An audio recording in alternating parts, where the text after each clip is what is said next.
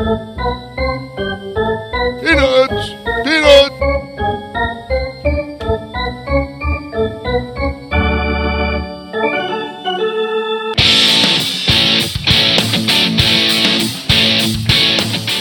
And now, Monumental Sports and Entertainment along with Pressbox presents Stan the Fan's Bat Around. For the next two hours, listen in as Stan and Craig Heist bat around all manner of topics pertaining to the great game of baseball with their great group of guest contributors. Feel free to tweet your questions to Stan at StanTheFan. Now sit back and enjoy the bat around. Guys, take it away.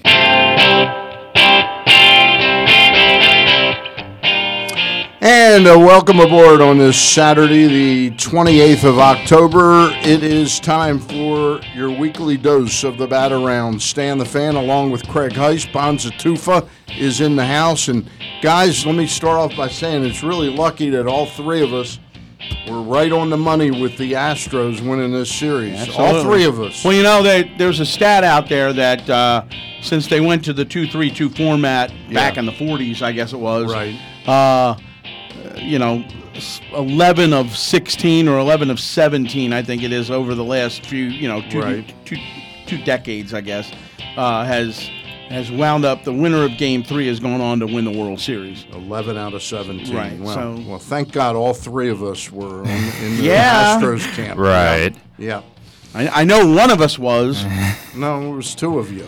The two of you. No, okay. I like the Dodgers, and I was feeling pretty, pretty, pretty good on uh, Wednesday night with uh, Kenley Jansen out there to start the ninth inning with a one-run lead. I would have felt and better. trying to get there been- six outs. I know. Yep. I know. Trying to get outs number four, Yeah. five, and six. Right, but then he gives up the inherited Yeah. run to make it three to two. He gives up the home run to tie the game, and then winds up giving up another run.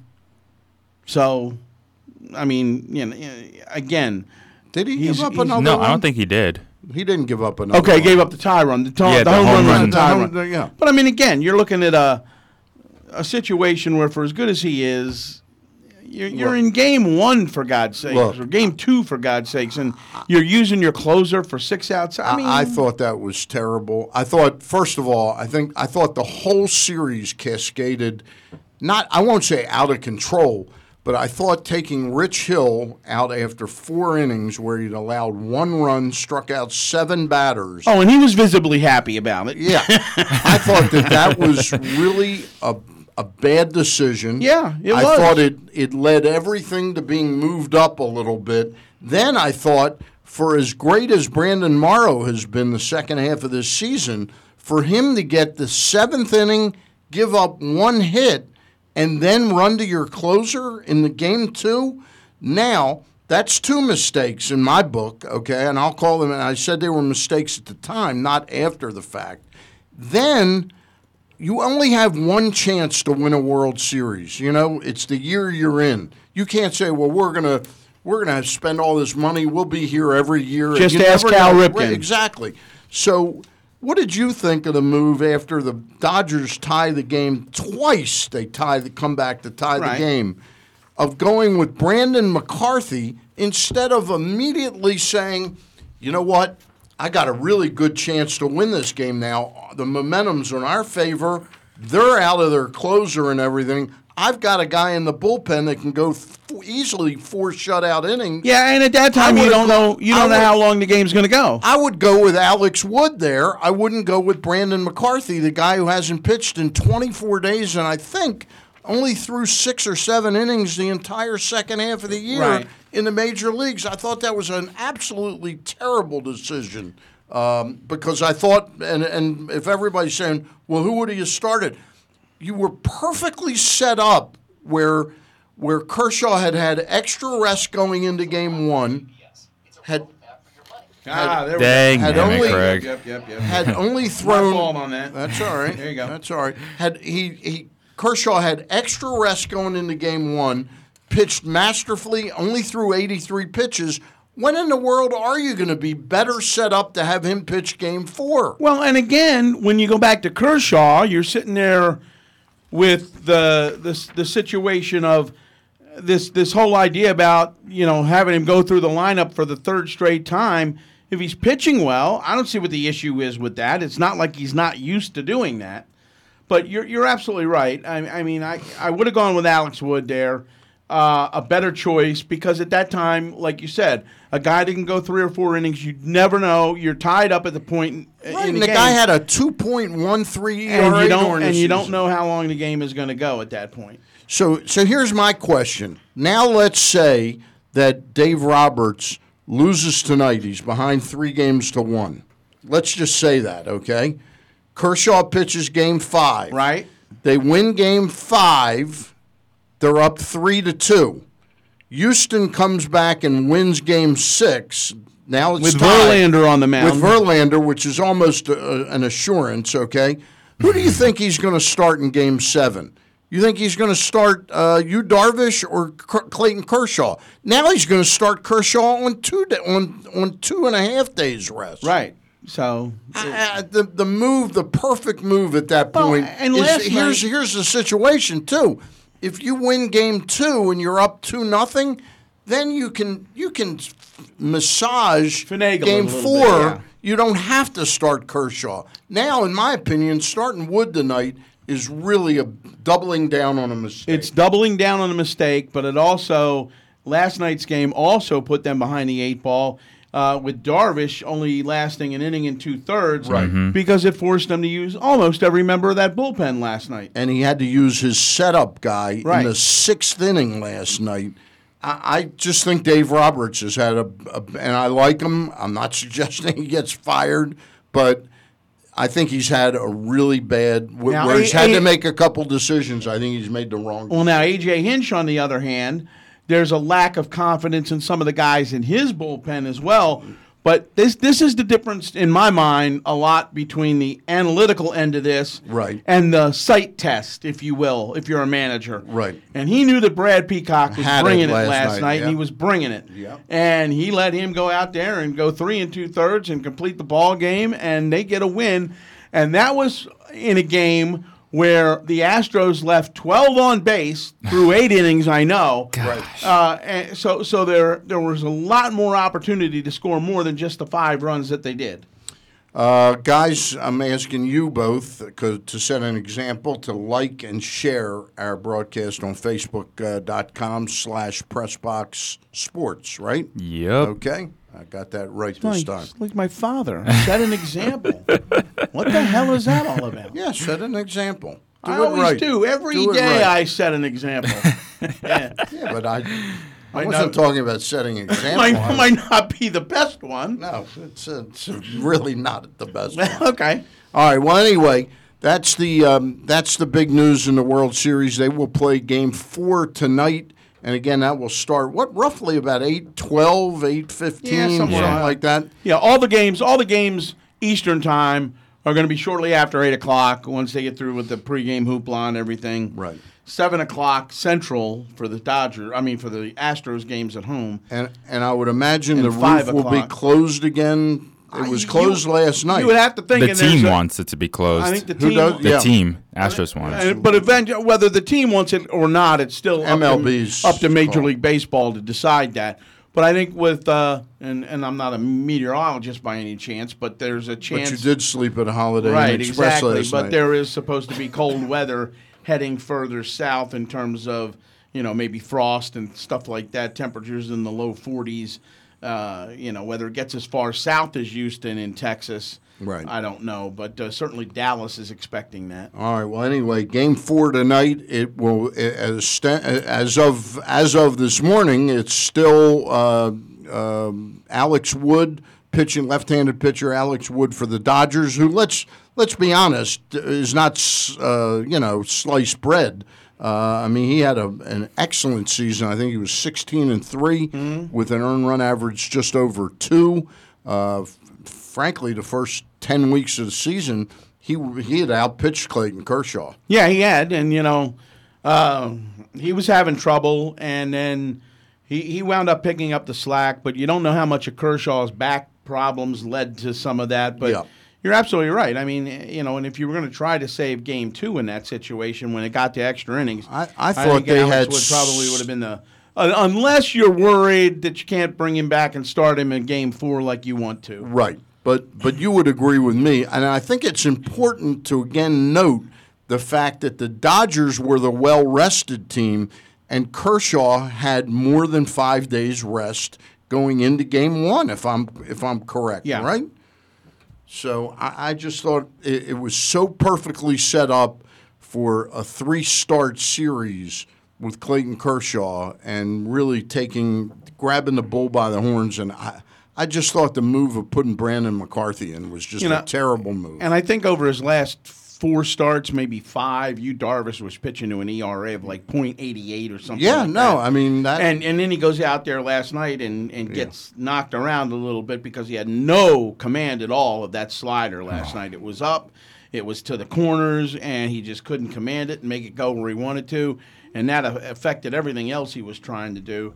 He gave up the home run to Gurriel, and then uh, you know some timely hitting by the Astro. And of course, the other thing is they didn't play that great a, a game from a from a, a defensive standpoint. They made two errors Yeah. last night, so it wasn't the cleanest game in the world for the Dodgers. No. What did you guys think? Uh, I mean, we got to talk about it. The Gur- Gurriel racist gesture with the slant, slanting his eyes That- out at you, Darvish. Bad form. There's only one person laughing about that. You saw that? no, What? uh, totally uncalled for. Commissioner's got to address it. He's Got to be fined. He's well. He's got to be could be fined. a lot of people. A lot of people are saying he should be suspended for a game. Right. So whether that happens or not, I don't know. But I certainly think he'll be fined. I don't Uh, think I it- don't think because it's the World Series. Yeah, that you f- you you'll- you'll suspend them. suspend I, him. you know, I, c- I Yeah, would have you- no you- problem you if you said game one next season You he's sit out, right, Yeah. exactly. Yeah, And I, the, I, the thing is that Gurriel is a huge part of the Astros offense. He's underrated, but he's been a big oh, part. he's terrific. Yeah. terrific hitter. you know. but Yeah. this is the and you last think about thing- you think about some of the guys in that lineup who are terrific hitters who have struggled. Yeah. Springer number one up until here recently in the last few games. Reddick. I mean, yeah, awful Reddick's had a- series in yeah. the in the LDS. He had just an awful series. And uh, Reddick again. Reddick's uh, been known to come up with some timely hits uh, during his career, and he just he was over 23 at a point before he got his first hit in the LDS. So, or I'm sorry, the LCS. Uh, you know, so again, it's baseball. It can happen. Guys can get hot. They can get cold. You know, and We'll see. fortunately for Gurriel, he's uh, he's playing pretty well right now. We're going to see if this series is truly destined to be one of the great ones. If it is, the Dodgers will most likely win tonight to set up a series that's got to go six games. If the Astros do win tonight, uh, which I think they stand a fairly decent chance of, um, this series might not get back to, you know, I'm not, uh, you know, I, I was panicking from a Dodger predictor standpoint as soon as he put Brandon McCarthy in that game. Well, from from that standpoint, and what you're talking about, for as well as the Astros have played at home during these playoffs, I could certainly see your point by not getting that back to not getting the series back to L.A. The other part of that, though, is L.A.'s been a 104 win team uh, throughout the year. All they have to really do to get it back home is win one game. Yeah. So if they can do that over the next two and get it back, even if they're down three to two, Yep. you, you certainly can't count them out going back to L.A. All right. Uh, we are talking baseball in the bat around. Uh, our guest, though, would say otherwise. Our first guest today, joining us in just a couple minutes, is going to be the head men's basketball coach, Pat Skerry of the um, Towson Tigers men's basketball team. And, guys, I thought this was a really great move by the NCAA to allow these games. They finally didn't stand in the way of something that makes some sense. I think there's a series of about 20 to 25 of these games. They do not count in your regular season roster, but they are against other Division One teams, and they're essentially a free game. Uh, and the fans are not required to buy an expensive ticket or even an inexpensive ticket. If you're so desirous of going for free, you can walk in for free. They're asking for a minimum of a $5 donation, and this is going to hurricane relief. I think it's a great idea. Kansas and the University of Missouri played in Kansas City, and they raised $2 million. I mean, I would guess that at Towson, if they raise three, four thousand dollars, they'll be happy because you know it's come about so quickly. There's not money to promote it. Um, so, but we're talking to Pat Skerry about that. Well, it's good to see the NCAA allow that to happen Yeah. because right now, for example, today Maryland Yep. uh, is going to Wake Forest. They're going to have uh, you know a preseason kind of workout Right. with both teams, but. I mean, the gym is locked up. Uh, you know, Yeah, you'll well- have the coaches there, that kind of thing. So, so, you know, my point is that could certainly serve a team, couple of teams, as Yeah. a game that they can participate in for a great cause. Yeah. and, and this is exactly what this is. Well, we've got Pat Skerry on, and he joins us now, the men's basketball coach at Towson University. And Pat, how are you today?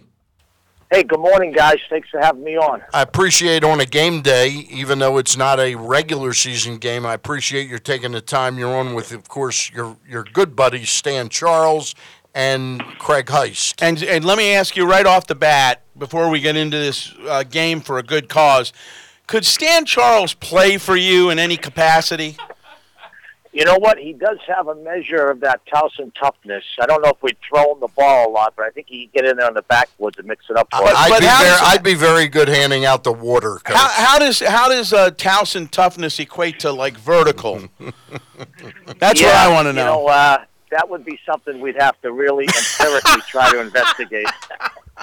I used to be a pretty good rebounder back when I could j- get my feet off the ground. I can't yeah, do that. ask anybody he's ever dated. He rebounded a lot. hey, hey, Pat, explain to us a little bit that don't know this. How did this all come about? The fact that you guys are being allowed uh, by the NCAA to play these uh, series of exhibition games throughout the country over the next. Sure, and I think days? there's uh, 50, 60 of them going on. Uh, historically, we've been allowed to play some combination of two scrimmages slash exhibitions.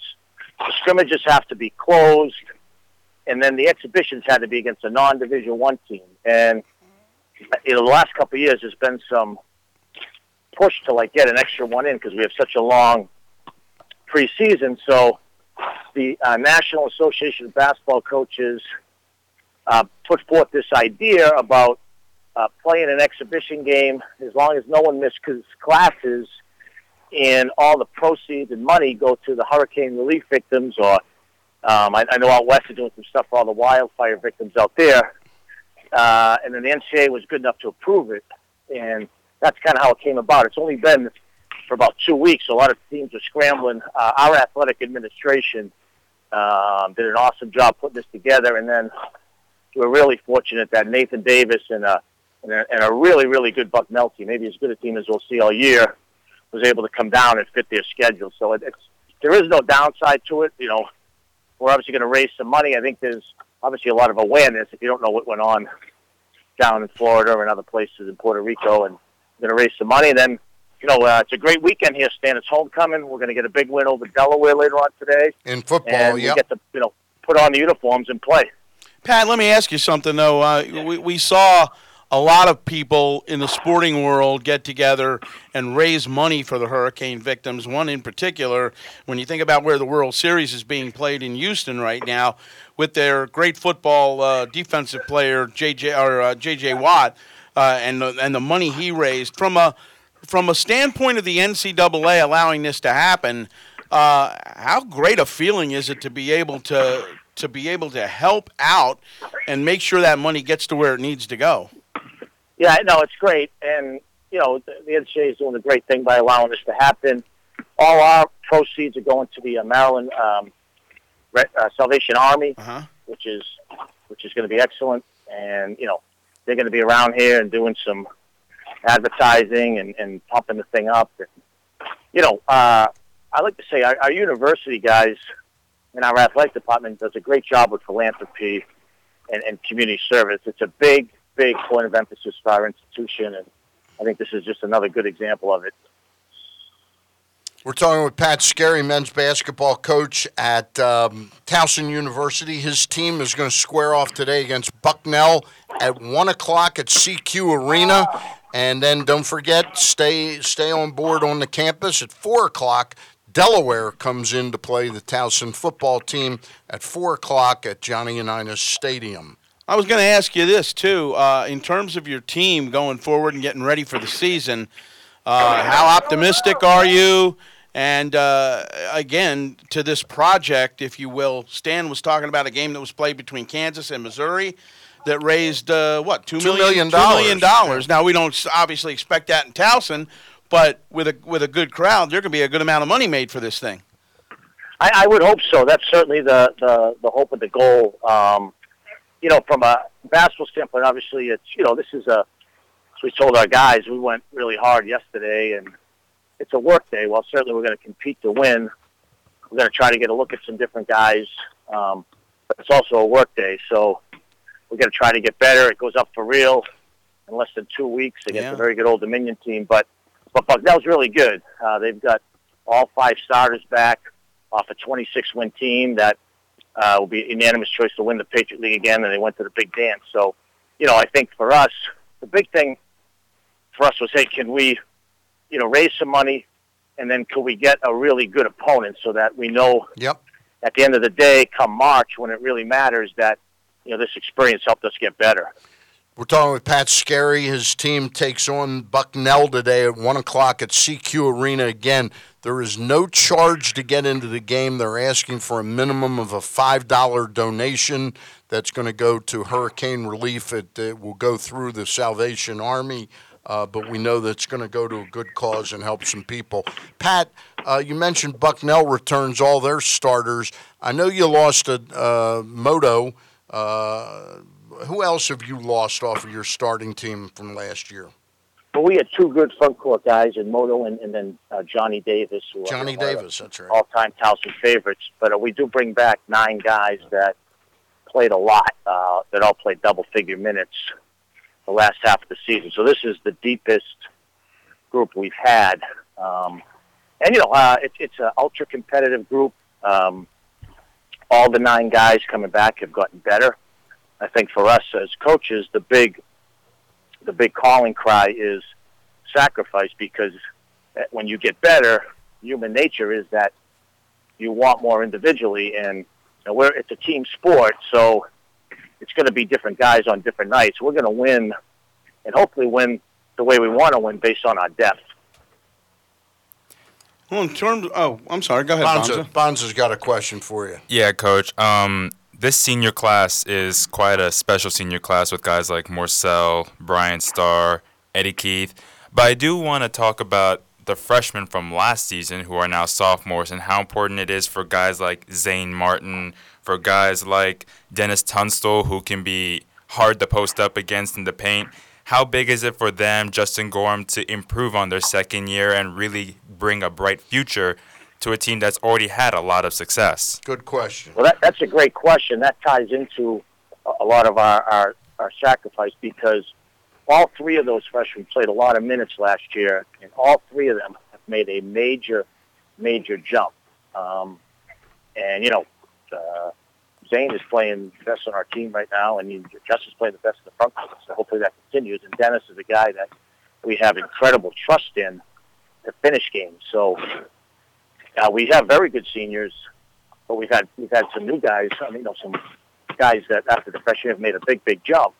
So that's that's like it's a good problem to have from a coach's standpoint, but we've got to make sure that you know that that sacrifice piece is is big in everybody's mind. And this is this is a group that wants to win.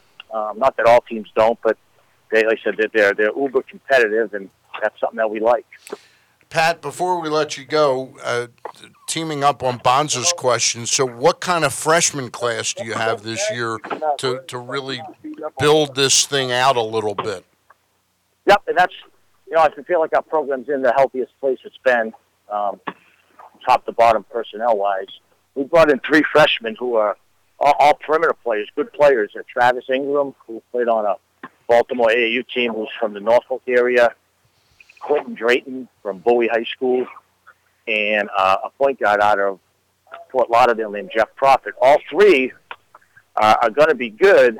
They're just behind some guys right now you know, my hope is I think one of them ends up getting into rotation, and then you know you hope a couple of the other guys, when a couple of these seniors graduate, have have some experience under their belt, and can as we turn the page and we still have other guys coming back, but then they can they can make a major impact. All right. Well, we'll look forward to seeing what the team looks like today at one o'clock again. Unique uh, exhibition game. uh, allowed by the NCAA, and the money goes to a good cause, hurricane relief through the Salvation Army. Uh, the folks from Salvation Army will be there to take your donations uh, before you enter SECU Arena. Game time, 1 o'clock, and then plan to stay on campus for 4 o'clock game, the homecoming game, Delaware Blue Hens versus the Towson Tigers in football at 4 o'clock at Unitas Stadium. I'll see you out there today, Coach. Thank you very much for spending a few minutes with us. Hey, thanks for having me on. I apologize if I'm breathing a little heavy. I'm on the bike right now, get, trying to get ready to rebound against you, Stan, in case Uh, you get any more eligibility left. Okay. I would just suggest taking a walk around the gym, Coach. Eat a hot dog and, That's grab, right. and, and- and take a quick walk. That's enough to beat me. Thanks, Coach. Fair we'll enough. see you out there today. All right, take care. All right, there you go. Got to get the little digs in. yeah, well, get you, the where- wherever you in. can. All right, we're going to quickly turn uh, turn our attention to the Baltimore Orioles. And uh, by the way, where were you at about seven thirty-five this morning? Uh, I was in bed. Yeah, I was on my way down to the 5K uh, trick or trot. Walk. Okay, yeah. One 5K, one mile run, 5K run. See Buck and Angela? Saw Buck and Angela. Good. How are they doing? They're doing good. Good. They're Did they- doing good. And they had uh, well over a thousand people out there for Kids Peace. Uh, a lot of great costumes out there. I understand our friend you went as you- you- you I, went as I you were, right? as Yeah, I uh-huh. Yeah, Stan the fan. Hey, I Roch Kubatko Yeah. was the He best look. outdid himself today. Uh, he dressed as Wonder Woman, okay, along with his girlfriend who was in costume, Mm-hmm. Right. And and is the only Wonder What Woman. exactly did she go as? I, saw you know what? I don't know what the. I'd have to Looks look like at the she picture. went as the pilgrim. My, I don't know, but anyway, I it, it's hard for me to imagine Wonder Woman with a tattoo on your bicep. Right. But right. There, there Yeah, she was she this morning. And what did Dave Ginsburg uh, tweet out? Turn in your man card at gate A. All right. And I followed that up with without parking passes either. Now, speaking of walking, I my cousin Ron Matz and I we walk each year. Mm-hmm. I'm wondering why our next guest, Rich Dubroff, who is an avid walker for uh, Yeah. for exercise, Rich Dubroff, who covers the Orioles for Pressbox and PressBoxOnline.com. Rich, what do we have to do to get you out there, even not in costume? Well, we have to, um, you know, I have to prepare for the show. Uh, Stan. touche. That's an excellent. Touche. uh, that's well, we can get you on next year a little later on the show. How are you, Rich? I'm great. How are you guys? We're good. We're doing good. We've been uh, beating up Dave Roberts because he's behind in the World Series. So before we turn our attention to the Orioles, just as an avid baseball fan, um, what did you think of the decision to put Brandon McCarthy in the other night? It was well. I, I think the whole, um, I, I think, you know, his whole series of moves Yeah. seemed um, seemed dizzying to me. Yep. I mean, it was, and it, and they were pretty dizzying. You know, they were pretty dizzying last night.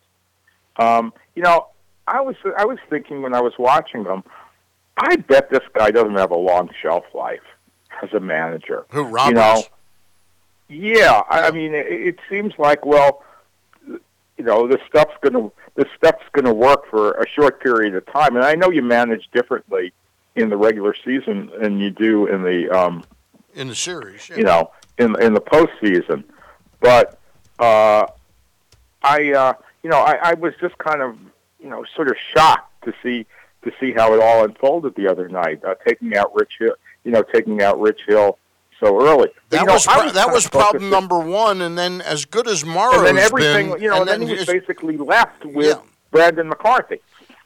Yeah, and and you're left though with Alex Wood, and you're left with the concept that hey, Clayton Kershaw had extra rest going into Game One. He only threw 83 pitches. If there's ever been a guy ready to pitch early in a series or in the middle of the series at a pivotal moment, I think Kershaw could have given him easily five or six innings in Game Four tonight. Uh, had Wood gone in and pitched three or four innings, and they win that game the other night. Well, you know, it's interesting because Wood, um, you know, I, you know, in in watching the the telecast, you know, the Dodgers are not a team, as you know, that I see a whole lot. Right. You know, you see some of them, but you know, it's sort of everybody started talking about, oh well, you know, the the Do- the Dodgers bullpen was basically untouchable, um, and that's uh, you know, and that's hardly been the you know that's hardly been the case. You know, I went and I looked up, uh, you know, yesterday their you know their the regular season numbers, and you know they're very good, but they're not you know they're not untouchable. Um, I don't know where you know I don't know basically where that that came from. I mean Stripling and you know Stripling and Fields and, and Morrow and Tony Watson, they're all you know you know perfectly fine relievers, and Jansen is you know one of the best. But you know asking Jansen to go as long as he did, it just seemed like asking for trouble. But on the other hand, the thing that impressed me, the thing that that's kind of changed here is there always used to be a a sort of uh, feeling that you know you could leave a fifth starter off your roster Mhm. in the in the World Series. You got four starters and you got your relievers. Now, what AJ Hinch has been doing is using that extra starter. You know, whether it's you know McCullers or or Brad Peacock Yeah, in long relief to save you know to save the bullpen. yeah. And the fa- and then you know a lot of people. It's interesting though. I would just I would just differ with how you're describing it. I would say he's doing it to avoid certain members of his bullpen or mm-hmm. lessen his reliance on an un an un uh, you know uh, a, a tough bullpen right now. Well, Giles especially. Uh, Yeah. I, I- I think right now there's not a lot of trust in him if you're AJ Hinch. And well, boy, you got to give and you got to give Peacock not- all the credit in the world. and last Devenski night. did not pitch well in August and September. Yeah, but right, he's- and they're he's- hard, and they're not using Gre- and they're not using Luke Gregerson, who's Yeah. you know a really good reliever. But you know, still a lot of managers when you got to the ninth inning last night Would have gone to their closer. would have gone to your would have gone to your closer. Now, of course, you know it was like with McCullers and, and Peacock, you were using two starters Yep. yesterday. So Peacock is basically done until Game Six. If they, you know, i i you know, if the Astros don't win both tonight and, and tomorrow night, uh, but it's just fascinating watching watching it, and I, you know, and as I said, dizzying to me seems to be the the right word with uh, with Roberts. And also, you know, I was looking at Alex's, and, and you know, Joe Buck and John Smoltz were talking last night. Oh, well, you know, it's not likely that that uh, A- that Alex Wood would pitch very deep in the season. And I was looking, and you know, he averaged more than six innings a start. And what was he, sixteen and three? 16 and 3 with I think a 2.13 That's ERA. pretty good. You know, that's, That's- that's pretty good. guys. Yeah. But but So again, you know, the- the- maybe uh, may, maybe you let him, you know, maybe you let him pitch beyond just um, you know twice through the order. the the head scratcher again for me is, and don't get me wrong, I I like the depth that the Dodgers are able to afford, but with a payroll over two hundred million dollars. To, to have to go to Brandon McCarthy in that situation where all the momentum on in the game had been seized by the Dodgers, you know. Yeah, it, it's just so strange. Everything was so strange, and especially Culberson acting as if he, you know, as if he won the game Yeah. when he just put them within, you know, within one, One run. run. Well, the other, the other thing, the other, fascinating World Series. the other thing that's killed the Dodgers right now is only getting an inning and two thirds out of Yu Darvish last night, and that forced Dave Roberts to use everybody used in the Maeda bullpen, right. used him up in a game that he really That- that didn't he- have a great chance to win. yeah. But you know, the but, but the you know the thing is, they only gave up was it one earn, one unearned Mm, Yep, run. Yep. That's you know, true, but I'm, I'm just left. I mean, talking the from a, bullpen did the bullpen. You know, the bullpen did its job, and you know, unlike the regular season, you can't go you know replace guys on the roster. Well, that's true, Uh, but I'm not, and I'm not talking about they didn't do their job. I'm just talking about from a workload. I Right. mean, that's a lot of that's a lot of innings in a game to have to cover when when you know now that you've almost Yeah, you're in the middle of three use- games, yeah. You're in the middle of three games, and you've got to win one of the next two to keep the series alive. Right. Well, he thought that he thought that with um, he thought that with the Houston bullpen, if he did, you know, if he went to the ball, if he went to his own bullpen, if he with Houston's bullpen being, you know, kind of shaky, then you know the Dodgers maybe could score a bunch of, you know, could score a bunch of runs, and they could hold them. So you know, you don't obviously you guys know that in, in the um, you know in the postseason you don't live to fight another day. It's not like the regular season. So uh, just overall, just a fascinating, fascinating World Series. Yeah, it really has been. Listen, I don't want to get too deep into Joe Girardi because we've got Susan Waldman, your friend Susan Oh, Waldman's going to join us yeah. at eleven thirty-five. But just the um, Craig and I were talking before the show. John Farrell gets his team to the playoffs. They win the division. He's gone. Dusty Baker gets within a game of the World Series. He's gone. And, and Joe Girardi gets his team within a game after a shocking comeback from down 0-2 to the Indians, gets his team within one game of the World Series, and he's gone. Your thoughts on uh, all the managerial machinations that are going on, and, and sort of is there some kind of sea change in what teams are looking for out of their manager? Well, it certainly seems that there is a sea change, but you know, during the season, there were not a, there was not a single managerial change Yeah. a- a- at all. And then, you know, there only been there've only been what five, and three, you know, uh, two of them, two of them, uh, or three or six, three of them from teams that sort of were expected or not a huge surprise. I mean, I know the Phillies. Um, The said that Phillies- Pete Mackanin was going to continue, Right. and had extended him. But there was a team that you know with a bad record, and the Tigers, you know, were a team with a you know Yeah, Tigers were, a team with a bad record.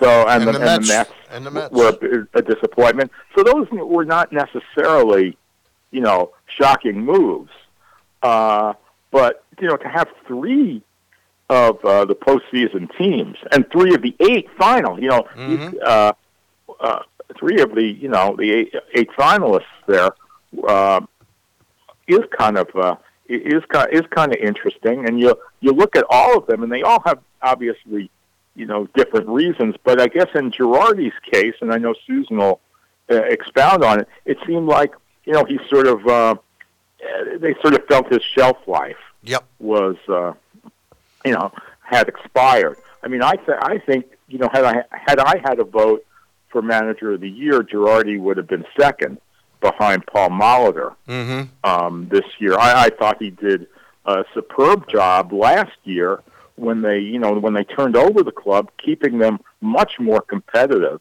than anyone thought they would, and sort of you know getting them into the postseason maybe a year ahead of time um, this year. So it was really, um, you know, it w- was really a shock. And I've read all, all kinds of things about how Joe and, and Brian Cashman didn't get, um, you know, uh, hadn't gotten along very well recently, which I hadn't gee, heard. ima- uh, gee, imagine a general manager uh, or vice president of it happens baseball all the ops time. and You a know, manager happens, not you know, getting it happens along. all the time. And, and you know, just in any, you know, in friendships and business relationships, there Yep. there's shelf lives. It's Yep. not just you know people get people get tired of each other. As a uh, tangent to, to all this, has been an incredible change in pitching coaches, and now we're seeing Yeah. some of these guys land. Mike Maddux is a very good fit, I think, in St. Louis. I thought he would have been a great choice here. Um, it looks like Chris Bosio has been hired by the Tigers. Carl Willis goes to the Indians, who lost Mickey Callaway, and of course, the it looks like the Cubs are about to sign Jim Hickey and Brian Butterfield to their staff, with Hickey being the uh, pitching coach, which I think lends a lot to Alex Cobb going ultimately to the Cubs. And Hickey also has a relationship with with Joe Maddon too. yes, of course.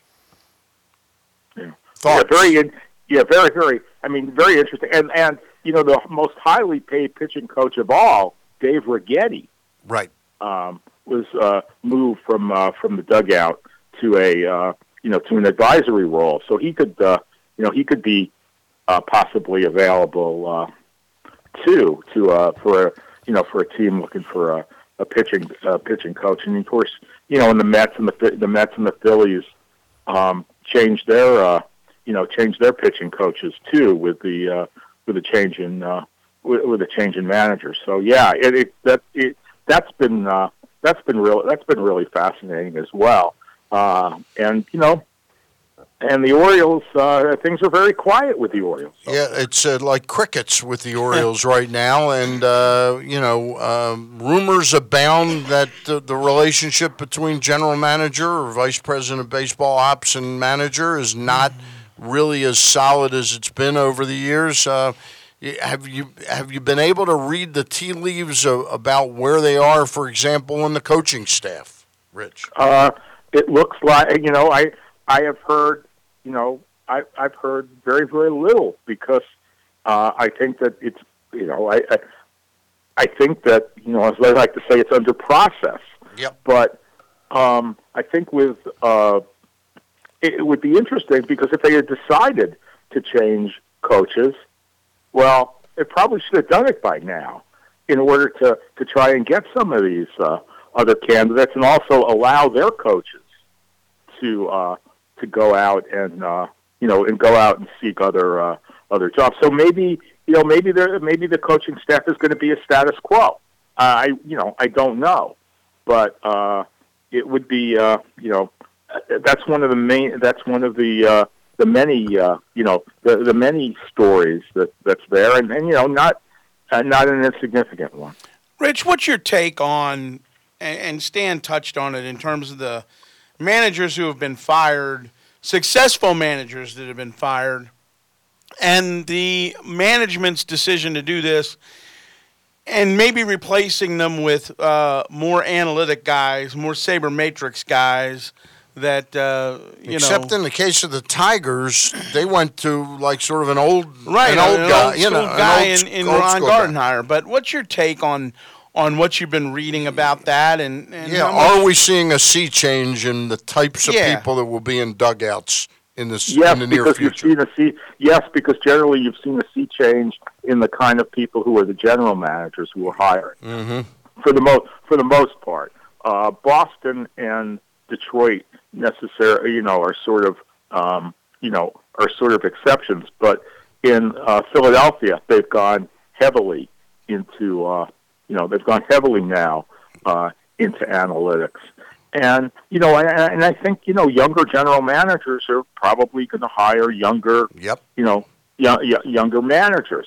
Um, and of course, there's always going to be a place for for people like to me, you know, if I were hiring uh, for you know excellent managers like Dusty Baker and Buck Showalter, um, uh, who uh, you know who may not uh, be necessarily type uh, you know typecast as uh, as the best as you know sort of the best fit for now. But you know, in Buck's case, Buck looks at analytics. I mean, he may you know he may sort of scoff, make jokes about um, analytics, but he looks at them. I mean, he looks at them as a tool to aid what he already sees um, on the field.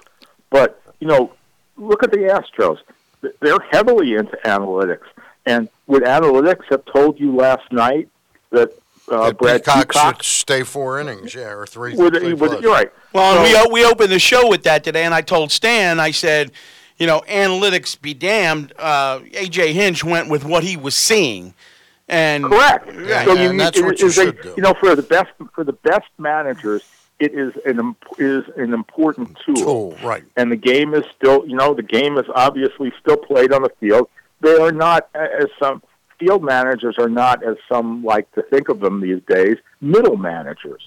There's a lot to be said for having younger managers who can communicate With younger players, But you know, but, uh, but Dusty Baker, you know, uh, as you well know, Craig, I thought did a, a you know an excellent job from what I saw in communicating with with players. There are a lot of you know forty five year old managers who aren't great communicators either. right. So Well, Dust, Uh, Dusty's strength to me this year was uh, when you talk about communication with younger players, guys who had to fill in for veterans who got hurt and did just a remarkable job. Whether it was a Goodwin, Michael whether it was Michael yep. Taylor, and then Taylor got hurt, and then it was. Uh, you, you know, uh, Difo. You wind up again Wilmer Difo at shortstop for for uh, Trea Turner. Uh, there was a lot of things that Dusty did well this year. There's no question.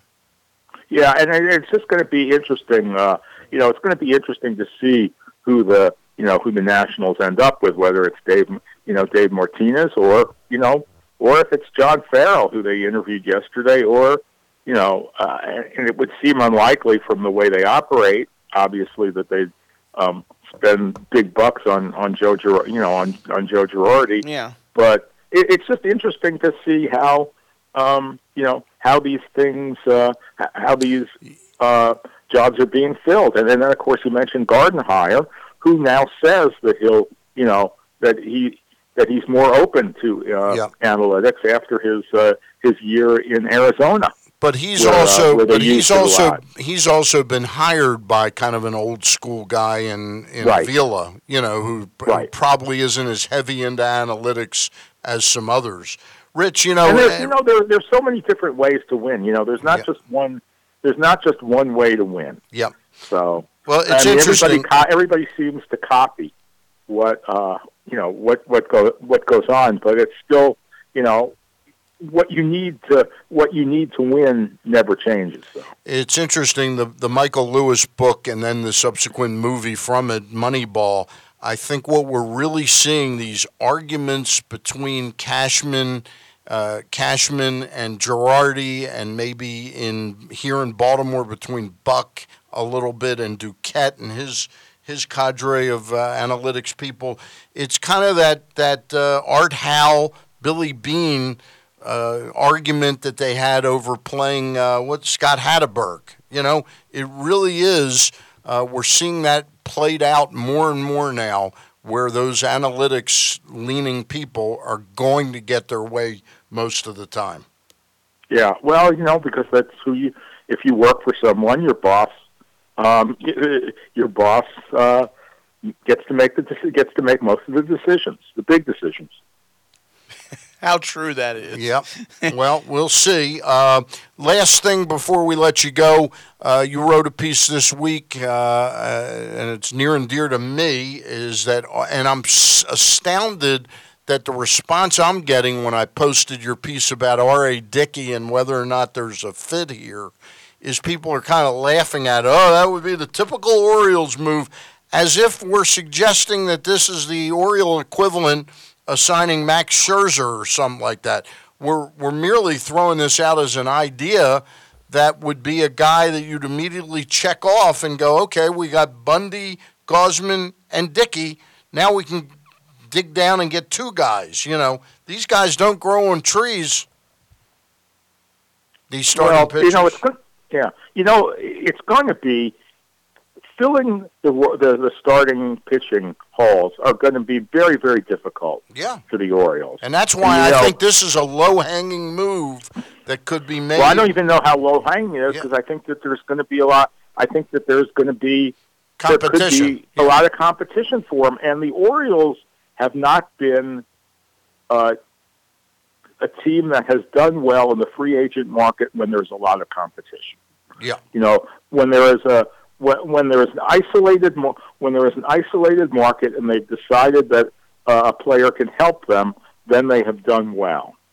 But when there are a number of teams, uh, and, and there are other factors here. Beside there are other factors here uh, with Dickey besides money. Geography is important to him, uh, and so I, I think that you know it's an idea. You know, it, it's an idea, and it's a good. You know, I, I, I- think I- it's a perfectly reasonable I ran uh, it. By, idea. I ran it But by. it's going to be Bu- hard for them to get, you know, a bigger. It's going to be hard for them to sign one of these bigger names like Lance Lynn or or, or Alex Cobb Right. or um, or Jason Vargas. That's going to be really hard. Yeah, which is which is the reason I thought that if they move fast and use the personal relationship that Buck has, I talked to Buck yesterday at the sign-in for the uh, kids' peace run today, run and walk, and he just he said, "Look, I'd love to have him, and I think he'd really seriously consider coming here, but these guys want to pitch in the National League."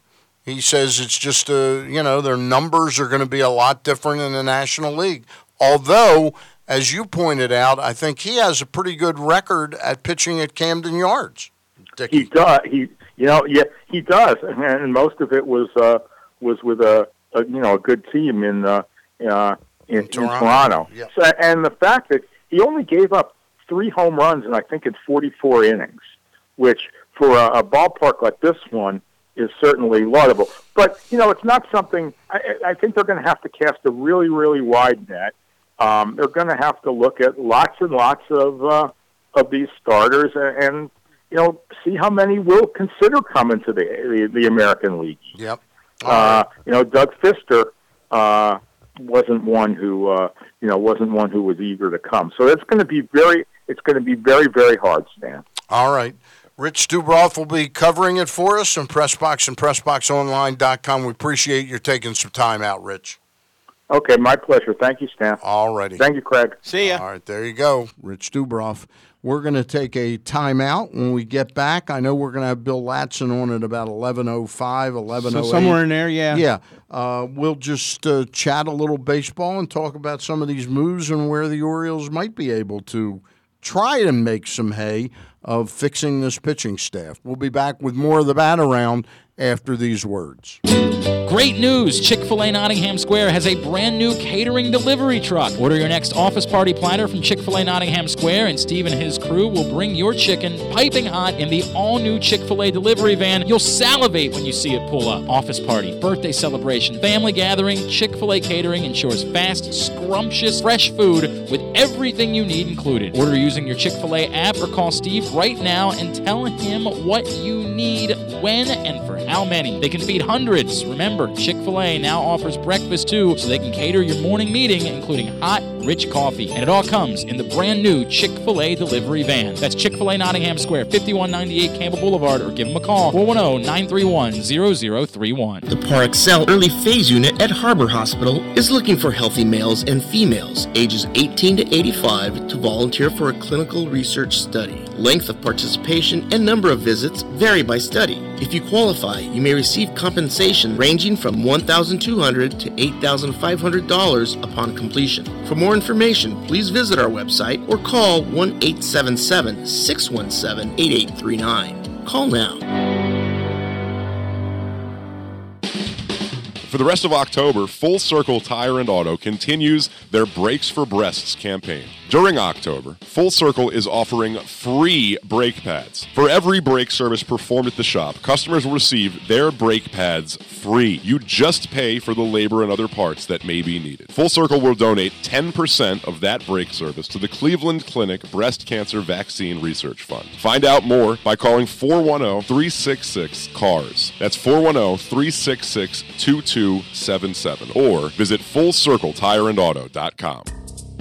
KZ, Sari, the NFL chick KO from the Pressbox Fantasy and Reality Football Show. You can hear it by going to PressBoxOnline.com slash fantasy every Sunday morning from 10 a.m. to noon. And you can also check us out on Facebook.com slash Pressbox Sports. We talk about college football. We talk about the NFL. We talk about the fantasy aspect.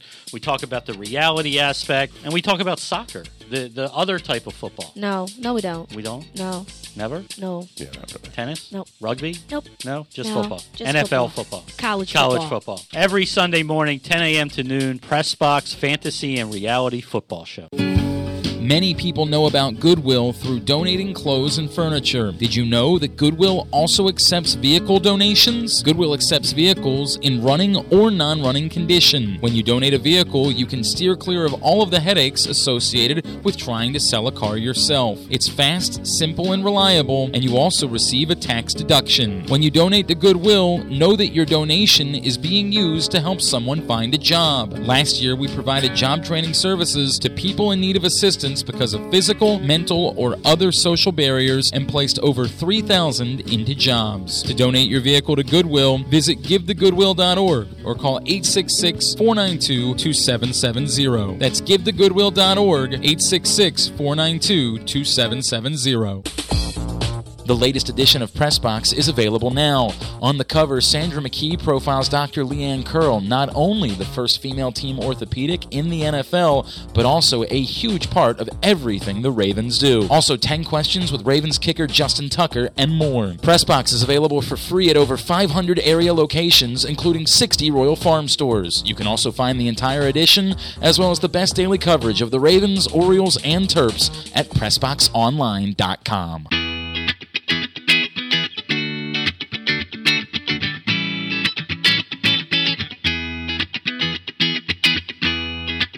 Welcome back to the Bat Around. Craig Heist, Stan the Fan Charles. And you need me what next week? Is that the idea? Yeah, I'm not going to be here next week. Are you here? Uh, Because can- the, the only other alternative is the Bonza Tooth uh, bat around. That is not. well, well, then one of us should be. That, that is not an option. Why isn't that an option? Why is that You'd not be an per- option? You'd be You'd be fine. perfectly capable. The ratings would go down. what rating? I mean, uh, exactly. They can't go down. They can't go down. Uh, Uh, that's why I'm trusting you the, the, the, with the keys to the car. and that would be the fourth, correct? that is the fourth. You um, looking good? I'm You think- looking good? I'm, I'm thinking that's a good possibility. Yeah, All right. Hey, I got to ask you. You were not at the Raven game. I was. You were at the Raven Absolutely. game. in the press box. Absolutely. Did you make a few bucks? Uh, yeah. When Good. when don't I? When, uh, when don't you? uh, your thoughts on? I, first of all, I had no idea how the Ravens were favored going into that game. well, I could see why they were. I mean, I could see everybody's rationale, but the team I had seen. But I don't want to even talk about that. The Ravens played a, a terrific game. Their defense was back a little bit. They got some help by Matt Moore, did not play particularly well. But I'm talking about the play in which Flacco was hurt. Mm-hmm. How was that guy not thrown out of the game? Well, I, I think he got the proper. Uh, I think he got the proper penalty in terms of the 15 yard and the, and the unsportsmanlike and Right. hitting the guy late. Uh, however, I. You don't to- think it me, warranted being thrown out No, of the game? No, I didn't game? think it warranted being thrown out of the game. What what I have a problem with, and, and again, I'm very old school. Yeah. When it comes, in, I get the idea that the league is trying to make the game as safe as it possibly can, but it's football. It's a violent sport, and if you're Joe Flacco and you're running the way he was running, and yes, he went into the slide. Right. It was a late It's, slide. it's a, little la- bit. little bit of a late slide, but you, you know if you're a defensive back, you and you're going full bore, Mm-hmm. you you're not going to be able to stop. I'm sorry, you just you you're asking to now. Can you do certain? If you see that guy slide, if you see Flacco slide, There's certain ways Can you, you can hop over pun- him? you Yeah, there's you- certain ways to pull the punch. You know that guy went Right. in really. But what I had the biggest problem with was the fact that when he went in, he, you could see the shoulder come up and That's- and go for that's the what I'm head. talking That's what. I have a problem with. yeah. But again, officials see that, and the game is moving fast. Okay, and so I and I understand why it's not called. So he didn't get thrown out. Is he suspended? I think if the league looks at it, he'll I think probably. I think he again. probably gets a suspension. Yes. Yeah. The the problem is that this is not the first time this has happened this season where a person's been hit in the head and not been ejected. When Yeah. Davante Adams got hit in the Packers game and he was concussed, he didn't the I forgot who hit him. um, Trevathan? yeah, he didn't Yeah. get ejected either, and I think that was a more brutal hit Yeah. than the Flacco situation. And it's just it's not a good look for the NFL right now because of what they're trying to do. Not having these ejections seems contradictory, and people are saying the NFL should put in a targeting policy like they have in college football, where they can throw the flag, call targeting, review the play like they do That's in NCAA, exactly what I would and say. then come up with Yeah. a final verdict. Yeah, and I thought that that guy deserved to be thrown out of the game. Again, I thought he had. I grant you that it was a late slide, but his his jumping in was a tiny bit late too. And then with the extra, the uh, the shoulder and elbow into the neck area. I always I always get a kick out of Scott Van Pelt. Yeah. On, on E ESPN What because to whenever he gets with, together with Tim Kurkjian, Right. and he they, they Yeah, always they talk do the about Baltimore stuff. right. He always says, "Can you imagine if Joe Flacco. No, but can you imagine if Kiko Alonso played for the Orioles? I mean, played for the Ravens. and That's hit, right. And hit Joe Flacco. That's right. In practice. So, so the other night we had Kiko Alonso hitting Joe Flacco. That's right. But I mean, yeah, I you, you could you could make the argument you feel like he should have been thrown out of the game, but again, with the way we see it, until they slow the play down. Mm-hmm. I mean, it's it's hard. I mean, the officials are looking at that at real mm-hmm. time, so it's really kind of a tough thing for me to say he should have been thrown out. Now, having said that, and everything's over and done with, I think the will look at it and say you're probably suspended a game. Yeah. Yeah. Uh, I think the Raven. Now, look, I'm not a doctor, and I didn't sleep at a Holiday Inn Express last night. I'm not a neurologist. Don't know how to examine for that. But I think with the bye coming up after next Sunday's game, you'd have 10 days, and then another week, you'd have nearly 17, 18 days. I think that's the way I would go. I would have Flacco sit out the Tennessee game. You'd have no chance of winning that Tennessee game if Ryan Mallett's your quarterback. I understand that. I understand that. But uh, well, if you, you know, if you're the Ravens, you're four and four. right. You know what your schedule's like the rest of the way. What are you trying to do? Are you trying to make the playoffs or not make the playoffs? I'm trying to keep Joe Flacco as close to uh, lessen the potential for you know that's I- what happens. and I- and I you get get a back to back. that's a team You get a back to back concussion. Then you're talking about maybe Flacco deciding not to play next year. But if Or he, at all. if he goes through the protocol all this week, and then he, you know, essentially you have ten days from the Thursday night game to right, Sunday. I understand. And if you're clear to play by the doctors, you, I think you play Joe Flacco. And Flacco would want to be right, on the field. I'm sure Flacco would want to be on the field, and the only way he's not going to play is if he hasn't been cleared by the doctors. That's that's the decision. I decision. mean, we've been fortunate with Joe Flacco. This is his tenth season in the National Football League, and I've I've never seen him concussed before. no, no, and it was not a good look. It really wasn't. wasn't a good look. No. Yeah, it looked like he was getting up to say something or something. He put his finger up, and he was know. bloodied up too. I Yeah, think. well, he hit, in the got hit ears. in the ear. Yeah. All right. And that's that's the problem I had with the hit was the fact that Alonso came in and kind of threw his shoulder, That- and that's his what knocked the helmet off. right? Yeah. and that's what knocked the helmet off, right? All right. And that's probably what cut his ear. Yep. No Fair- question fair about point, It. yeah. No question about it.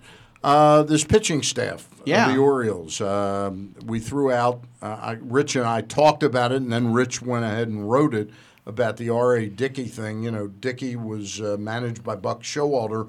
Credits Buck for being the guy who turned him into a knuckleball pitcher or an all knuckleball pitcher. Uh, I think it's a great fit for a one-year deal. And that's what I think too. I think it's a good fit on a team that desperately needs a starting pitcher They other a- than under the other than Bundy and Gausman Right. at this point to provide innings. provide innings, perhaps leadership. Yes. And just be a steadying influence. I'm not suggesting that he's going to do what, like I said earlier in the show, signing Max Scherzer or signing Madison Bumgarner or something like that. But those guys, you're hoping that Hunter Harvey and Kevin eventually are those guys and Dylan, but they got to steady this pitching staff and they got to steady it with somebody that's got a bit of a, a I won't even call it an upside. I'd say a track record. Well, you mentioned Bumgarner. I think it's safe to say we can keep Dickey off the RVs. Yeah. uh, anyway, uh, you know you're now, right. Dickey's going to be 43 years old he's gonna tomorrow. Be 40, he's going to be 43 years old, but a guy that we saw pitch as we were growing up, Wilbur Wood. I mean, Could easily go this could long. easily go. I mean, I think Dickey could go with a good defensive team behind him. Uh, I think he could go two more years, you Yeah, know. But I, but. I think he could certainly help them. And to everybody that's been, you know, attacking me on Facebook and Twitter about, uh, mostly Facebook, saying, "Oh yeah, this is a perfect move that Dan will make," you know. That, that's not my be all and end all move, Right. you know. But where where are you going to get three other pitchers? Well, and that's the thing, and it's like Rich says, you know, it's not like these guys are growing on trees, and it's not going to be like they're not going to be in competition with other teams to try Right. to find the best deal for them. Right. We know what the Orioles' situation is like in terms of forking out money for pitchers. They don't like to do it, especially long-term deals. So, from that standpoint, I would, uh, you know, is it going to be like a Wade Miley, Ubaldo Jimenez situation? I mean, I think they obviously totally goofed on the Ubaldo Jimenez situation uh, because you never knew what you were going to get. Uh, Wade Miley is just, you know, it's so funny. I was watching a uh, Diamondbacks Nationals game. like a uh, replay, from replay, you five know, years Nationals ago, four classic, and there was Wade Miley pitching for the Diamondbacks in Nats Park, and I was like, "Wow, has it been five years?" And yeah, sure. Uh, How did he pitch? Well, he's pitching better there than he was for us this year. Look, I'll tell you, going into September, Rich Dubroff had kind of convinced me that they were going to lose. Well, look and I was seriously. I was of the same ilk that you know Yep. you got twelve million dollar option, and he Yeah. that, that they were gonna they were gonna honor that, and, then and then he went into a tailspin that was just right. ungodly to watch. I mean eh, the one the one game against I guess it was the Blue Jays where he didn't make it out of the first inning was Yeah. that yeah or was that the Yankees? oh I'm sorry the Yankees where he didn't make it out of the first inning that was just brutal to watch you're absolutely right But So- you know what game really was uh, uh, incredibly annoying to me was the Pirates in Baltimore Mm-hmm. Back in like July or something like that. The Pirates were struggling like crazy. Do we have we got Bill on? Okay. Yeah. And and Miley was just awful against them. I mean, Yeah. he had about eight or nine starts that you just couldn't even watch. Yeah, and and it's tough because it you know they don't like to spend a lot of money for pitching. We know that, but that also makes you say if if you were to go out and get R. A. Dickey Right. to just give you innings, to hopefully he makes thirty starts. Yep. Uh, and stays healthy. Six innings, thirty Six starts, innings, 180 30 innings. right. Boy, that would be a that- four point. you- even a four point. His ERA this year in the National League was four point two five. Even if it jumps up to Four- four four point and a five, half, right. You, you're you're better off with something like that, Right, and and again, we're looking for solutions that are. Uh, That are within the realm of possibility. realm of possibility, but also something that fits within what the Orioles like to do and what we know they like to do. Right, exactly. Speaking of the realm of possibility, joining us right now is MLB.com's very fine writer. Uh, it is And now podcaster. podcast Newsmakers. Newsmakers. Newsmakers podcast is Bill Ladson. Bill, how you feeling today? Doing great. How about you guys? I'm doing great. Look, I'm worried about you because I haven't gotten a, a text in the last like three or four days telling me to, yeah, uh, you know, go share and like the uh, podcast. So Yeah. I was I was wondering what the hell was going on. No, no, no. I just took a little break from it, and uh, that's pretty much it. I'll be back next week. Good. All right. We thought maybe you were had been working on that uh, that Joe Girardi podcast, and then it got it got burned burned to hell. Um, Right, We, no. I, un, unbeknownst to me, Craig was working on getting you on the show, and then I've got Susan Waldman coming on at eleven thirty-five. So I don't want to burn everything with just talking about Girardi with you and then doing it again. But were you how surprised were you, or did you kind of see this coming? Well, I was surprised uh, from the Yankee standpoint. Now, um, if you remember when he, you know, didn't make that call or asked for replay against Cleveland, Yeah. you know, a lot of fans were asking for his head. And then, you know, when uh, the Yankees came back uh, to play Cleveland at home, the fans were booing him. So that didn't surprise me from a fan standpoint. It surprised me from a from a Yankee standpoint because Girardi, I thought, did a good job with the young players. I mean, he proved it with the Marlins, and then he proved it again this year with this team. So uh, I was very surprised. He Along was uh, let go. along those lines, how much of what has been written over the last few days about the relationship between Girardi and Brian Cashman not being a very good one at this point, and how much of that do you think led into that? It had to be the reason. Um, but but then when I read it, it didn't surprise me because he had the same problems with the front office. Right. The different uh, with the front office with the Marlins. Now the difference was, I'm sure Joe Girardi did not curse out um, the Yankee front office like he did with the Marlins. Mm-hmm. So, um, you know, I it didn't surprise me, and uh, it's going to be interesting who they try to get as a new manager. I mean, I couldn't help but think, man, they should go out to Dusty Baker, but uh, you know, deep down, they're not going to do that. Yeah, and you know, we we had Rich Dubroff uh, on in the last segment, and I was asking him how much of this, rightly or wrongly, do you uh, look at it from the teams that have blown out successful managers after this regular season, whether it's Dusty the, down here, or whether it's uh, Girardi up in New York, or whether it's John Farrell up in Boston. How much of how much of this do you think is the organization saying, "Well, you know, the manager's not all that important. We're we're looking at more analytical guys and guys who are more into sabermetrics." Well, you know, it seems that's the, that seemed to be the case. I mean, I'm not saying Dusty was not into sabermetrics, but he was old school, and he did. You know, like I can't sit here and say Dusty didn't make any any mistakes. Mm-hmm. For example, Dusty, I think, made several mistakes during the postseason, and I can't help but think he was let go simply because what he did in the postseason. I can't believe it's something he did in the regular season. All right, now It's got to be because of the postseason. the other side of that, though, is how much of a factor do you think it is because Harper is up after next year, uh, Murphy is up after next year, Mike Rizzo's contract is up after next year. Uh, to me, I don't think this was, and you and I have discussed this a little bit. I don't think this was necessarily a Mike Rizzo decision. I think it came from above with the Lerners. You know, know, I've been reading that Mike Rizzo was fighting for Dusty. Um, I mean, I don't know how true that is, but uh, all I know is um, Dusty didn't go past the first round again, and I guess they need a new voice. But but you know what? The players love Dusty, and uh, I'm surprised they didn't listen to the players. Well, and that's Um, and that's one of the things you read. You read some columns about some of the things some of the players had said, and they were a little shocked by this, to say the least. Yes, yes, no question about it. Because compared to what they went through with Matt Williams, it is, is very surprising. And then Dusty, you know, the team was winning. He almost won 200 games with that team in two years. Yeah. Yeah. So that, that that's why it's shocking to see them let Baker go. But I, I oh. can't help but think it's because of what he did in the postseason. And, And- you know what? Dusty did make mistakes in the postseason. And No that brings me to my that brings me to my next question. I'll throw it out there for both of you. What do you got to do to keep a job anymore?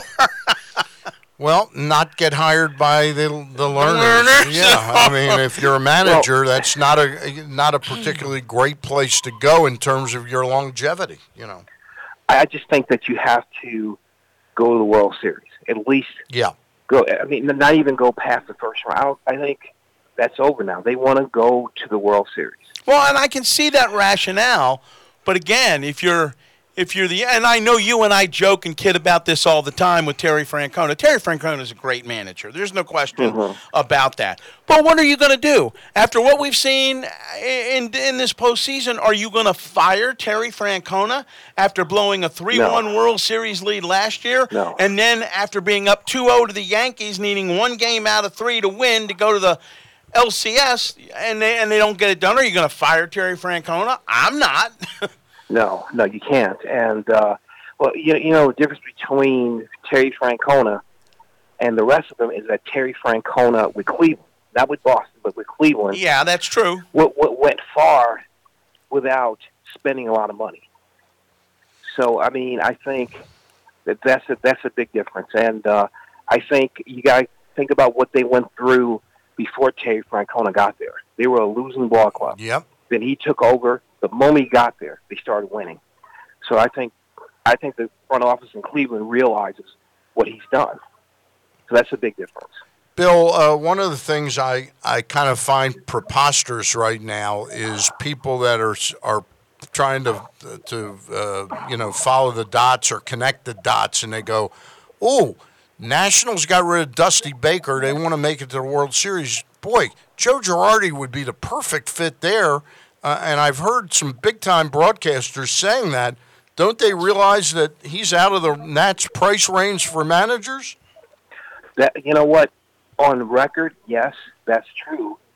From what we've seen in the last, you know, since the Davey Johnson era. Right. But, but I think they would. It would not surprise me if they made an exception with Joe Girardi. And I said I said to somebody last night. Interesting. Interesting. I said something to somebody last night, Bill, that we know the Nationals do not like to pay for their managers, but it would be just like them to just, despite everything and everybody, to go out and spend the money to bring Joe Girardi here. Yes, I think they. I think they would do that. Now, think about this for a minute. They paid Davey Johnson four million dollars Yeah. Right. his last year. They did pay him now, and rightfully so. Now, I just think that you got to keep this in mind. Yep. The Mariners love Joe Girardi. They do because they wanted him to be their manager um, back in 2007. But he turned them down because basically they didn't think he didn't think they were ready to win at that time, which Right. was true. So I mean, it would It's not interesting. All right. if, if, if they did go to Girardi and say, "Hey, They we'll make an exception and give him the money." let's face it, they do have the money. It's not like that they're a poor franchise. They just have not typically wanted to put big money in that job. But maybe they maybe that this one time they'll make the exception because of the track record.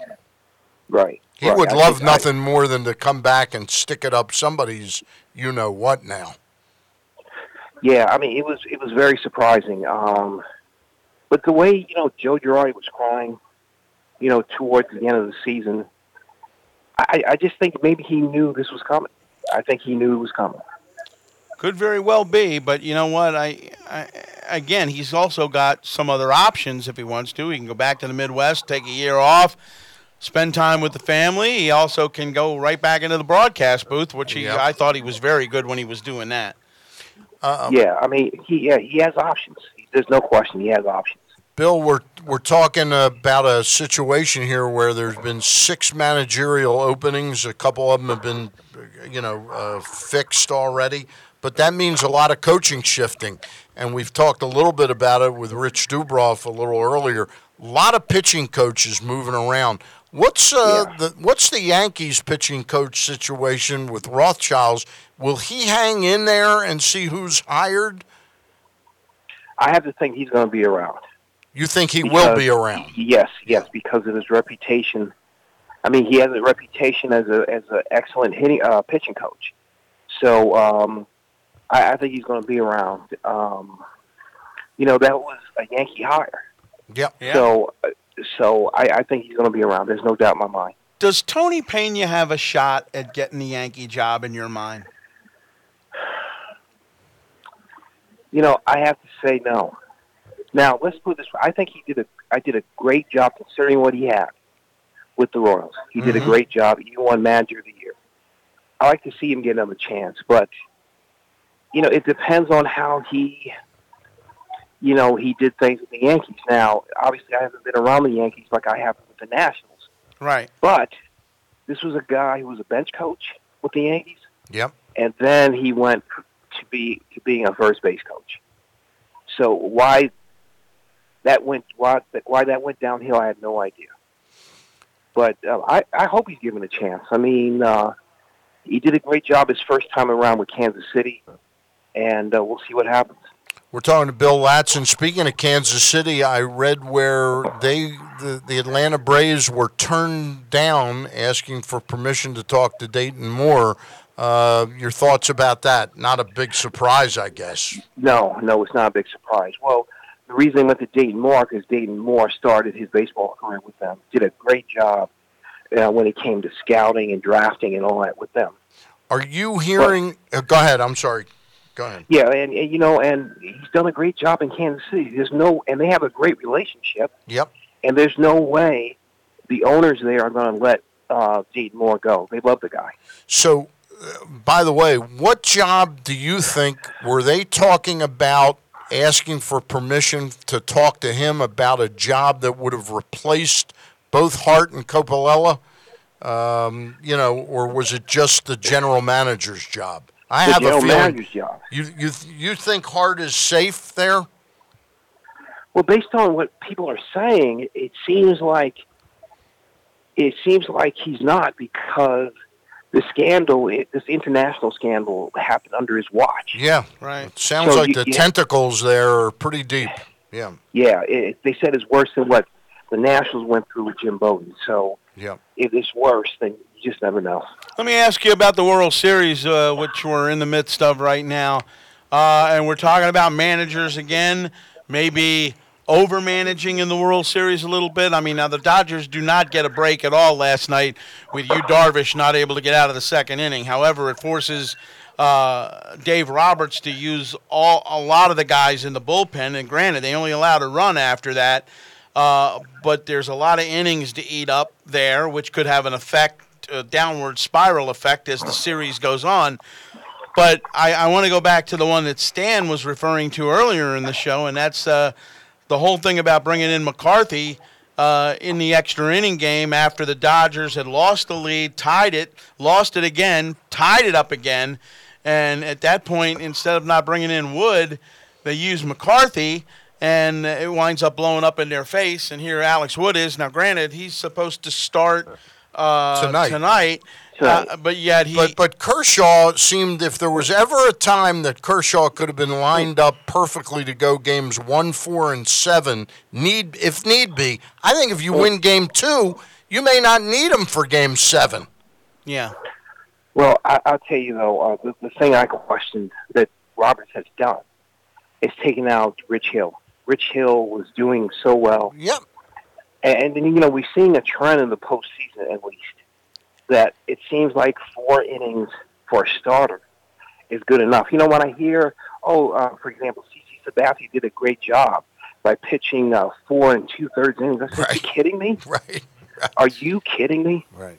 So I mean, this is a trend now. We see, and it started with Tito Francona, believe it or not, Yeah. because that's what he did last year, not only in the World Series but throughout the postseason. Well, it's kind of like when you uh, it's kind of like when you write a column. The first part of it is really really good, and then you know you get, you get, to, you the get to the middle. to four Well, right, you get to the middle innings. Mm-hmm. uh-huh. But he finishes. But he but he finishes finishes strong, great. right, Yeah, exactly. Yeah. Yeah. that bridge. Your your point is well taken with uh, with Rich Hill, and also in this series, Clayton Kershaw. I mean, he's done after five, and there's so much talk about well, the third time through the lineup, nobody. What a crock of malarkey! Yeah, but but you know what though? It goes to show you how much they take. If Dave Roberts anyway takes anal- he takes sabermetrics seriously. It's based on all that. Well, So, uh, my analytics tell me that Kershaw should have been starting tonight with ha- with Wood having come in with all the momentum on the Dodgers side in Game Two. They win. To me, they win that game. We'll never know that, but they win that. Now we're not so concerned with uh, you right. know. and and do you think AJ Hinch was paying any attention to attention to analytics last night when he kept Brad Peacock in the game to come out for that ninth inning? no, he was as as John Smoltz was saying. John Smoltz said that he was going.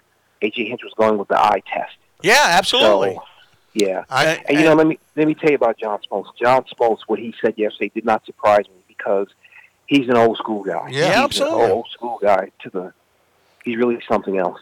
So Hey, Bill, I, I have to laugh. You know, the analytics. I, I get it. I'm 65 years old. I get that it's it's it's tomorrow's game is with all the analytics, and I know a little bit about it to be conversant in it.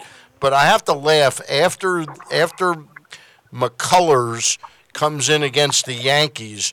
Apparently, the Houston analytics people did like did like took a bow for you know telling him about the curveballs that the Yankees don't hit curveballs. How's that Right. very different than good scouting? Bill Lajoie would have been able to tell, or Sam Mealy, if they were scouting for the Houston Astros, or Hank Allen could have been able to tell them just as easily if McCullers comes in, th- have him throw 90% curveballs. What do you need analytics for that? Well, the part of that that you're bringing up Yeah. is the, one of the reasons why a lot of the Houston Astros Staff, their scouting staff scouting has been staff let was go let go or diminished. cut to part time. Mhm. Yeah. Yeah, I mean, uh, you know, I, I I agree with you that the the Astros front office is like celebrating right now because yeah, based on what the analytics tell them, Yep. and uh, it's too bad they had to let so many people go. But I, know, I thought the be a timing. I thought the timing of that was really, really bizarre. You that desperate for money that you've got to let them go in early September of a year where you've got this push to win a World Series. I, I just didn't get it. well, you know, it's not based on just you know analytics. You know, Statcast is around now. Yeah. and they they announced they're going to re- rely on Statcast quite a bit now. So I mean, when you have all that, you know, you know, around, I mean, I'm not surprised they did what they did, and I I'm, I'm not to see more surprised they did it. what they did. Did the timing of it, though, surprise you? What, what was the rush to do it? They could have let these guys get a World Series ring, per, perhaps, Well- and I'm sure they will be given one. But they could have could have been handled much more, sort of a positive, you know, Professionally, maybe? professionally. Yeah, But but think about the timing though. If if they w- let's say they waited after the World Series, right. I, I mean, it would have been then they have to scramble to look for jobs. Think about that. Yeah. You, you usually teams are you know are hiring like Yeah. right now. They're not waiting to the World Series. Yeah, they're waiting. All They're, they're, they're, All right. they're hiring right after the season Uh, ends. a point well That's right. taken. A point well taken, Bill Ladson. Yeah. Um, So how long? uh, Let Let's get back to the Yankees for one thing, because we'll have Susan on in about ten minutes, and we'll get into some details of, about it too. What do you think their time frame is? Though, do you think this will be fairly quick for both them and the Nationals? That within a week of the World Series ending, they'll have their new managers. With the Nationals, I think it's going to drag. I mean, that's what they're known for. They let it drag. Okay. And uh, I think for the Yankees, I think yes, I think the Yankees will make it quick, and because they want to move on to to the 2018 season and plan. If you had So to I- guess right now, who do you think would have a leg up there? Is it Long? Kevin Long? No, I don't think so because Kevin Long left there. It, it you know it ended badly. Okay. So I mean, so no, I don't see that. Okay. So who's your best guess? I mean, with the Yankees, I don't know because uh, I, I simply I can't I don't want to guess with them because it could be a surprise. So I, I don't know. Are you available for the job, Bill? Uh, no, I am not. Uh, who's your Who's your best guess for the Nationals? Well, I have to say right now, it's uh, Dave Martinez. Dave Martinez did a great job in terms of interviewing. Uh, two years ago, before Matt Williams came, he finished second behind Matt Williams. So um, I think it's Dave Martinez right now. But at the same time, it would not surprise me if they went to their pocketbooks and hired Joe Girardi. It's one of those two. All right. We greatly appreciate your time as always, Bill Ladson. Uh, hang in there, and we'll uh, talk to you down the road a few weeks. All right. You got it. You take care. Thank you very much. Again, all right. It's MLB.com.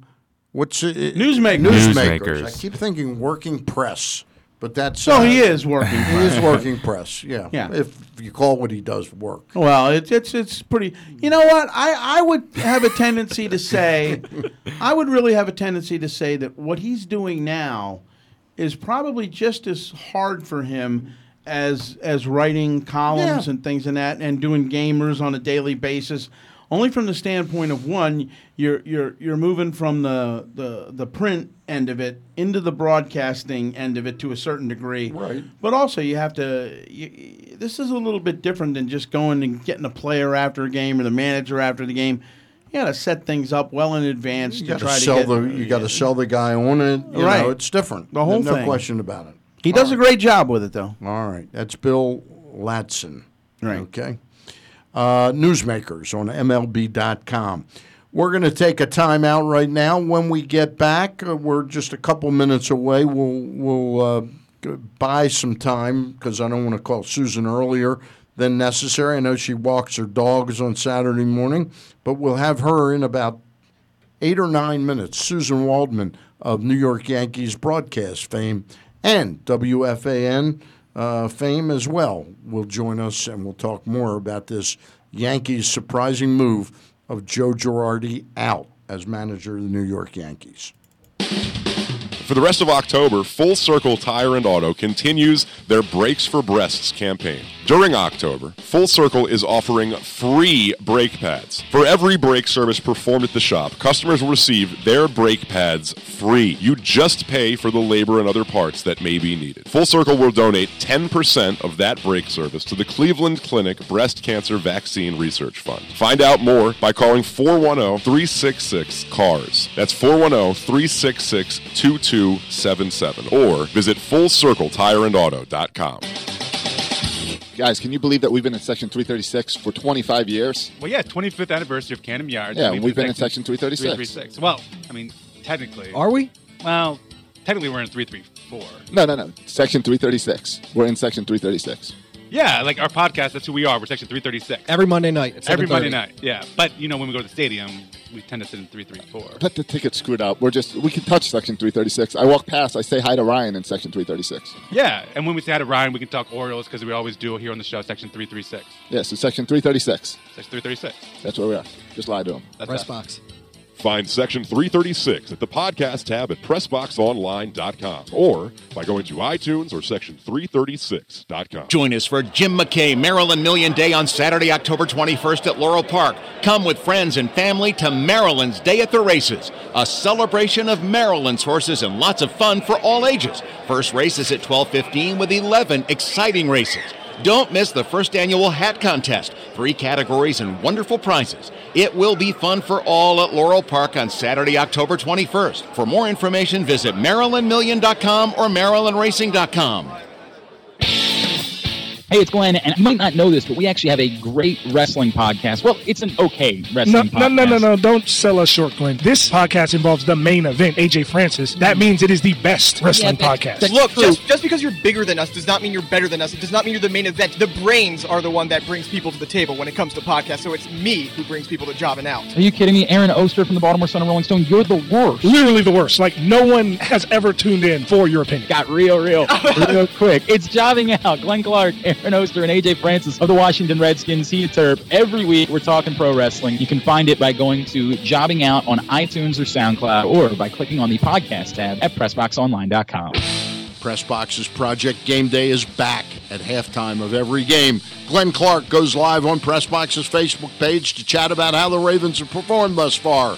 And after the game, Glenn is joined by the NFL chick, Sarita Hubbard, to break down all aspects of what went right or wrong for Baltimore. Watch live at facebook.com slash pressboxsports. Project Game Day is presented by Par XL and also brought to you by the U.S. Army. We'll see you for Project Game Day. Kyle, here's the thing. Since we're streaming live now every day at facebook.com slash pressboxsports, video-wise, I'm to need you to step your game up when it comes to what you wear to work every day from 10 to noon. I hear you. I mean, I, they can't see my legs. I can still wear the chaps. Okay, that's fine. I just don't understand for me why they have to be assless chaps. I have the chaps that I have. Well, okay. And I have the toes that I have.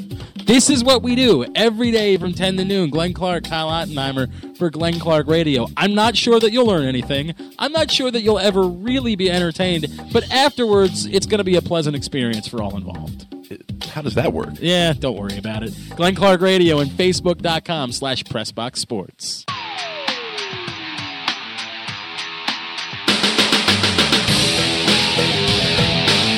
All right, we are back with the Bat Around, and uh, one person has taken the opportunity on our Facebook uh, feed, our Facebook live feed, to throw us some questions, Craig.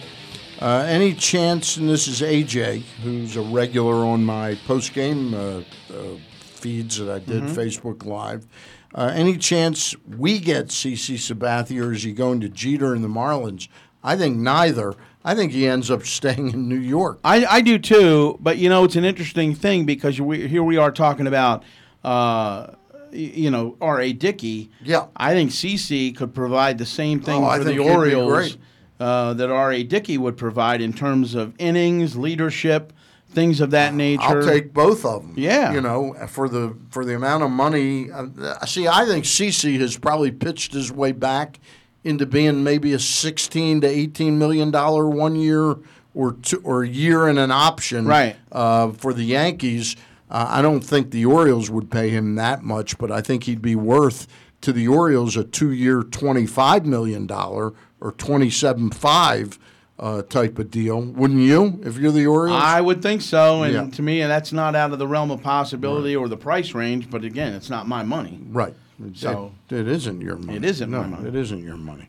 Uh, AJ also asks, um, is Tony La Russa still a candidate for the Nationals job? That's news to me. I have not I, heard I didn't that think at all. I didn't think he was a candidate, and uh, I would have heard something about that if he were. I do know John Farrell interviewed yesterday, Right. Uh, and, and again, I, s- I still don't think that would be the way the Nationals go in Nah, that situation. I don't I don't see think that's a Farrell. really good fit either. But uh, I'll tell you what's interesting though with Farrell is let's just say they went out and hired Dave Martinez. Mhm. Would John Farrell perhaps, you know, having probably he probably interviewed very well. Uh, he's, I'm you know, sure he did. Would he be an interesting pitching coach candidate for the new manager? Well, yeah, that's certainly a possibility. Yeah, Because Uh, to me, and- and- and- he's not a manager fit to me. No, but easily. but if you if you're John Farrell and that situation came about, That's a pretty Scherzer, good Scherzer, Strasburg, Strasburg. Roark, Gio, all all in your Yeah. lap right away. That's not a bad situation. Yeah, yeah. So I wonder about that. I have not heard La Russa. I think Dave Martinez is the favorite.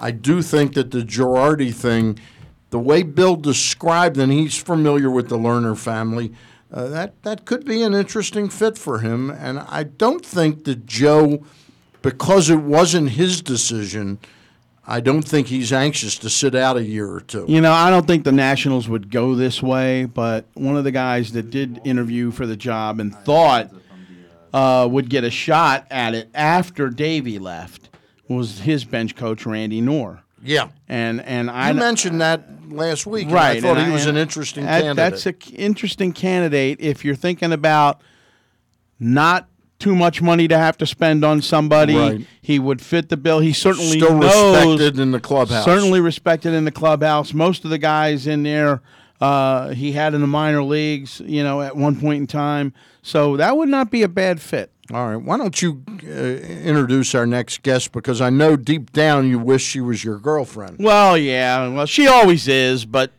she just doesn't know it. Susan Waldman from WFAN and the Yankees radio broadcaster uh, joins us on the phone right now. Susan, good morning. How are you? Good morning, guys. And uh, who are you talking about? The Washington managerial thing? or the Yes, we were t- we were talking about the Washington job and whether or not Joe Girardi would have any interest in that, and would it be mutual? Well, if you if you're asking me, I think, think he's the perfect one, but I think it's a little too soon for to think about that. And I did, did according to Wade Boggs, haven't they already offered um, that job to David Martinez? He put out some kind of uh, twit, tweet a little while ago. Wade Boggs did, Uh-huh. saying that congratulations to his friend and ex teammate Dave Martinez. Um, did you know about this? I did not know, and uh, yeah, he could be wrong. I mean, no one's ever, uh, no one's ever confused him with a reporter. Well, we we we know we know that uh, he is certainly one of the front runners for it, and we also know that they interviewed John Farrell yesterday. So, right uh, again, there's a uh, money's a an issue when it comes to this uh, with the Lerner family, and it, and it was certainly with with Dusty. And again, it's what do you got to do to keep a job anymore, Susan? what do you got to well, do? No, I'll tell you what you have to do because when I heard the news the other morning about Joe, my whole mind and being flashed back to 1995 for the same reason. And Buck Showalter was fired, and then they went nicey nice with Joe Torre. And it's almost the same reason because I remember that, and I don't know, you know, Buck, uh, the team lost that fifth game to Seattle in that wild card series, uh, and they would have gone to the to the ALCS, and they lost that in '95. And Buck, who had taken the team and rebuilt it, and had all these kids, and they were ready to go, and he was the one who brought up Derek Jeter and Posada in '95, so because he knew they were going to be um, the the future, and and all of a sudden, because he lost that game, he was gone, and they went quote unquote in another direction, and in walked Joe Torre. And I see the same thing. I see it back years ago with the Celtics with Bill Fitch, and in walked K.C. Jones. A, a different kind of voice where you're going to hear that a lot.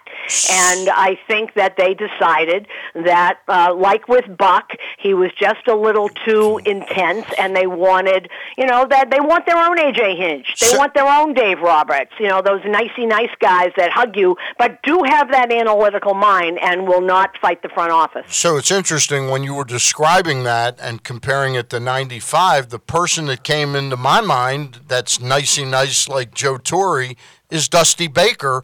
But then you threw in the word, you know, somebody, their own Dave Roberts or AJ Hinch who works with the analytics. You don't see Baker as a fit there, do you at all? No, I don't. It'll be somebody younger who ha- embraces what they do.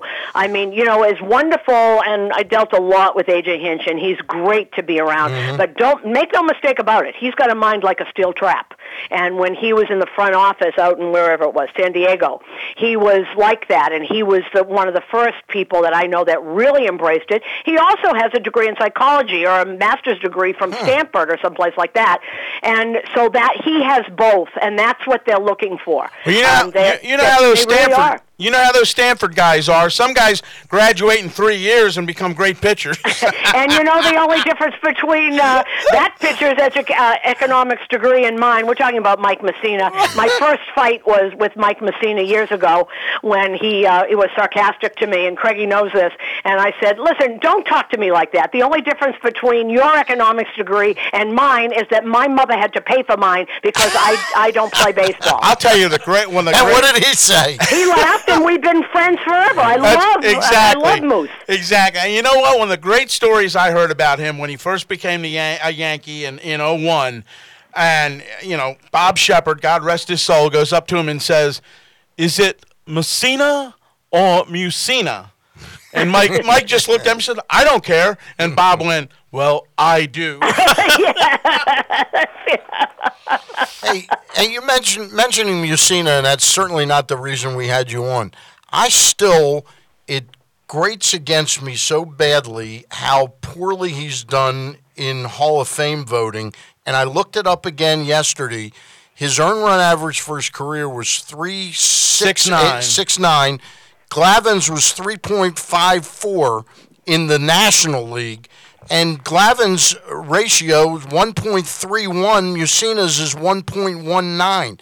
How is he not a slam dunk Hall of Famer, Susan? Well, because the people that are voting, and and and and, and Craig and I have gone back and forth on this too. The reason the the thing don't that like broadcasters aren't allowed to Yeah. to do this is idiotic. But whatever. Um, my guess is that they don't take the things that we think are important. Uh, besides the fact that Mussina, Mussina pitched in the American League East for his entire career, he pitched on teams. He pitched in that bandbox that you guys call home, and then he came to Yankee Stadium, had to deal with everything. And they don't look at stuff like that. It's all on. Uh, you gave me some numbers. They'll give you numbers that we've never even thought about in our wildest dreams of why he's not. I would. I would vote for him if I had a voice. If I had a voice in this, I would, because you. They don't take those intangibles into account. Where he was, he was always like the number one, maybe the number two when he got to New York, but always that in the American League East for years. I don't. Un- I don't understand it. I've never understood it. Well, the other the other part about it too for me is that when you win 270 games pitching your whole career in the in the American League East and you're 19th all time in strikeouts, not to mention everything that Stan mentioned, I, I I just don't get it, and I don't. Yeah, they I- also have a big thing. I heard this a hundred times, even when he was playing. When he finally got that twentieth win on the last day of the season at Fenway, Right. I remember just say saying to some writers, "Are you happy now? He did it, okay?" Yeah, right. Because he never, you know, you have to take into account the teams he was on. Um, who I well, we, we're we're talking to the choir here, the, Yeah. all of us. Yeah, we Yeah. all are in agreement about that. So, Susan, do you have anybody in your mind who fits all those criteria that the Yankees are looking for? Is it as obvious as the no, you know, the nose on your no, face, it's, it's not. Um, and and I've heard different different groups, and um, I had thought uh, my first immediate action was that uh, was that they would go in house with someone like the rising stars in the in the organization, Josh Paul, who managed in the minor leagues and has been uh, catching coordinator, and Sanchez loves him and has has great manager written all over him. He will be a manager some sometime. He's the ex catcher and he's been in this organization for a while now. The other was the ex-pirate um, Jay Bell and Diamondback, of course, who also is managing in the minor leagues. They both have that exactly what they're looking for, but I'm not sure. I'm, I heard yesterday that it wasn't going to be anybody in the organization. I've also heard names like um, Raul Ibanez, who, by the way, if that was the choice, I'd pick him up at the airport. Yeah, um, has it all, great, has yeah. that, and probably is not averse to telling you know the, the the upstairs people telling them what to do. They don't want any problem with this. They don't want to have to fight anymore. Um, the the way the game is changing. It's not the game that we see any, that we used to see, and this is the way it's going. And they want someone that will incorporate what they are doing, and and have a different relationship um, with the players. And you know they want someone that can um, get Gary Sanchez to the next level. Um, they want someone who can maybe help Aaron Judge, Greg Bird, those people. Um, this is a different world. This really is. This is uh, so. I wouldn't be surprised if you heard names like Ibanez, if you heard David Ross's name out there. Um, I'm hearing Pete Mackanin, who does not, who does not uh, have any of those qualities, except I guess he's pretty good with young guys. And I guess he did work with the Yankees uh, in the scouting department for a while, and, and Cashman likes him a lot and probably would not be averse uh, with the analytics department. They don't want any problems anymore. That's, that's all I can think of. And they want someone that is and I won't say younger because Girardi's not old, Right. and he's the same age as a Jay Bell, and uh, you know those guys that they're talking about. Um, I think it's wide open. I do know that they've got a ten to twelve person list, and they're not going to they're not going to rush this. You're not going to get anything after the World Series. I wish they the other coaches um, have been told. An email went out last night, evidently, to all the clubs that they could talk to any of their coaches. So you've got some really fine men in there who um, don't know whether they're going to be part of this organization or not going forward. including Larry Rothschild. Yeah. Yeah. That, by the way, I'm on record right now. That would be a major mistake. Yeah. Major mistake.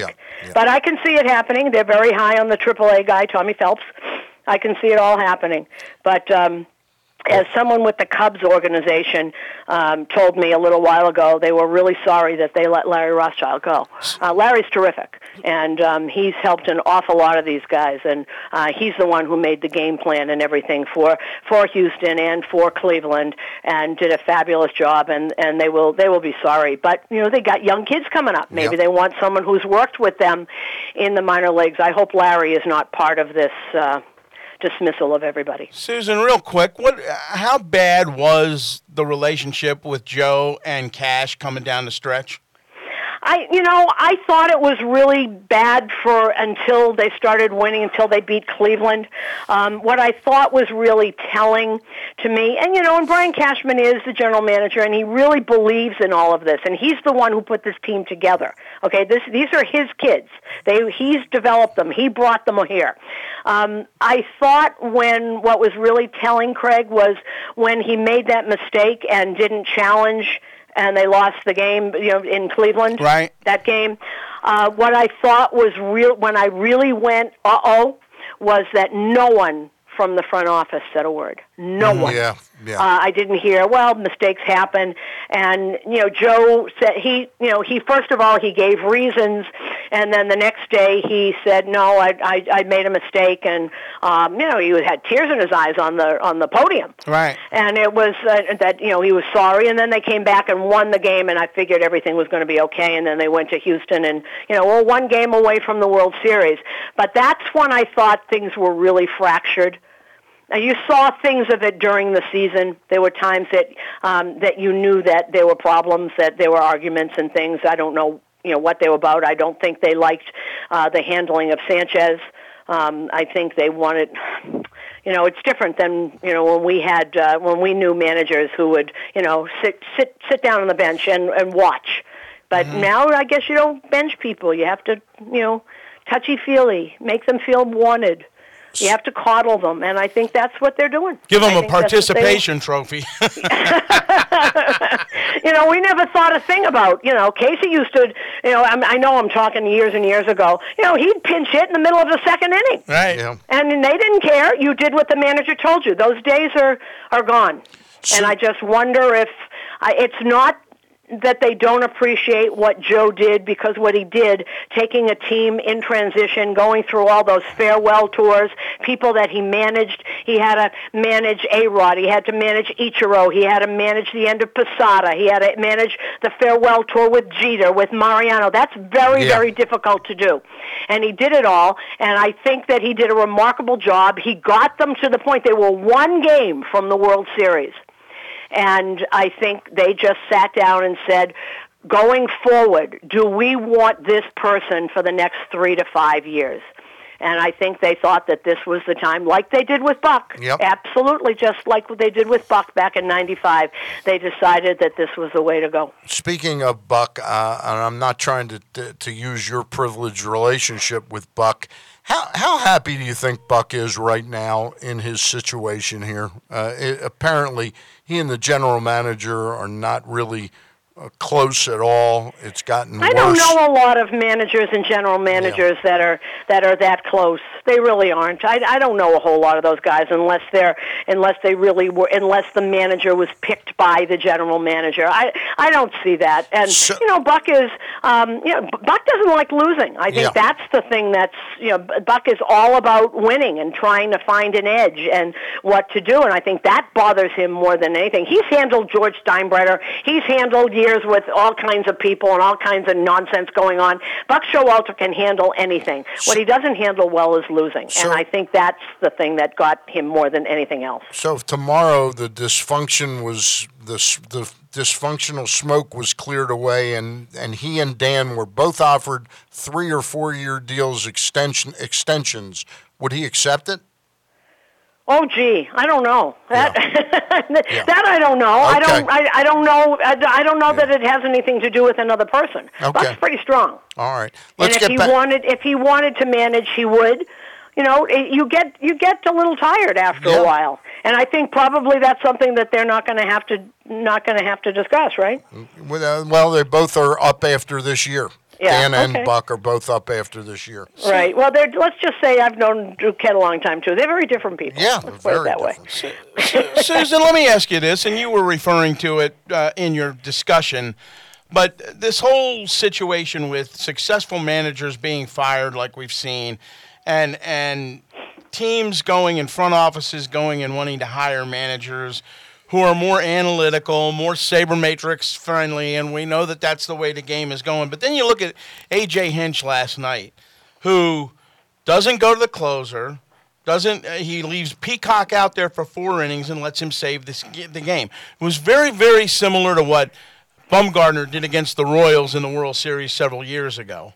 Uh, you know, he basically used the eye test as opposed to no, you know, we got to go to our closer here in the ninth inning. Uh, look, I, I watched that Houston team for a long time, and and we just played those seven games. Their bullpen is shot, yeah. including their closer. Now, there's a difference between going against the front office, and you know the days are gone. You know, there's no George calling Lou Piniella and saying Don Sutton is cheating. Do something about it. Those days are gone. I think they they trust AJ as as a manager to know what to do in those situations. Jeff Luhnow isn't saying you have to go to your closer there.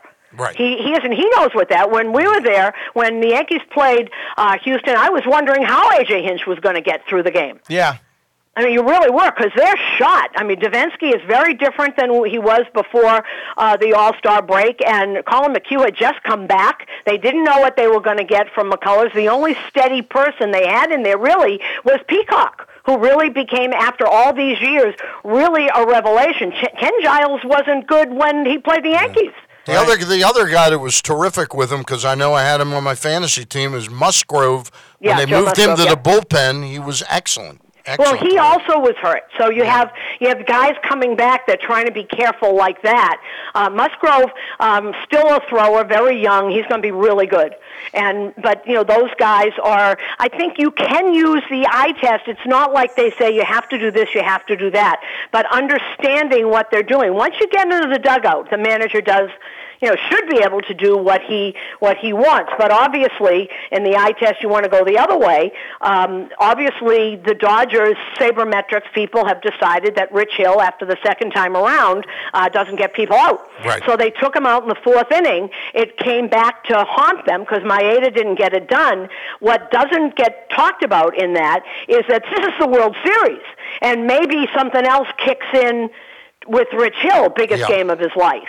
And they don't take that into account, or they didn't that night. And if Maeda, you know, is great like he has been the the other times, then we're not having this conversation. But AJ evidently has the trust of the people upstairs, Jeff Luhnow and that whole group, and there's a slew of them. There's a slew of them up there, and um, he has the trust of them that he understands and embraces all the uh, analytics. And Girardi did too, by the way. So I think this is more communication uh, problem. Girardi was always showing me, no, this is why we did this. Look at this chart.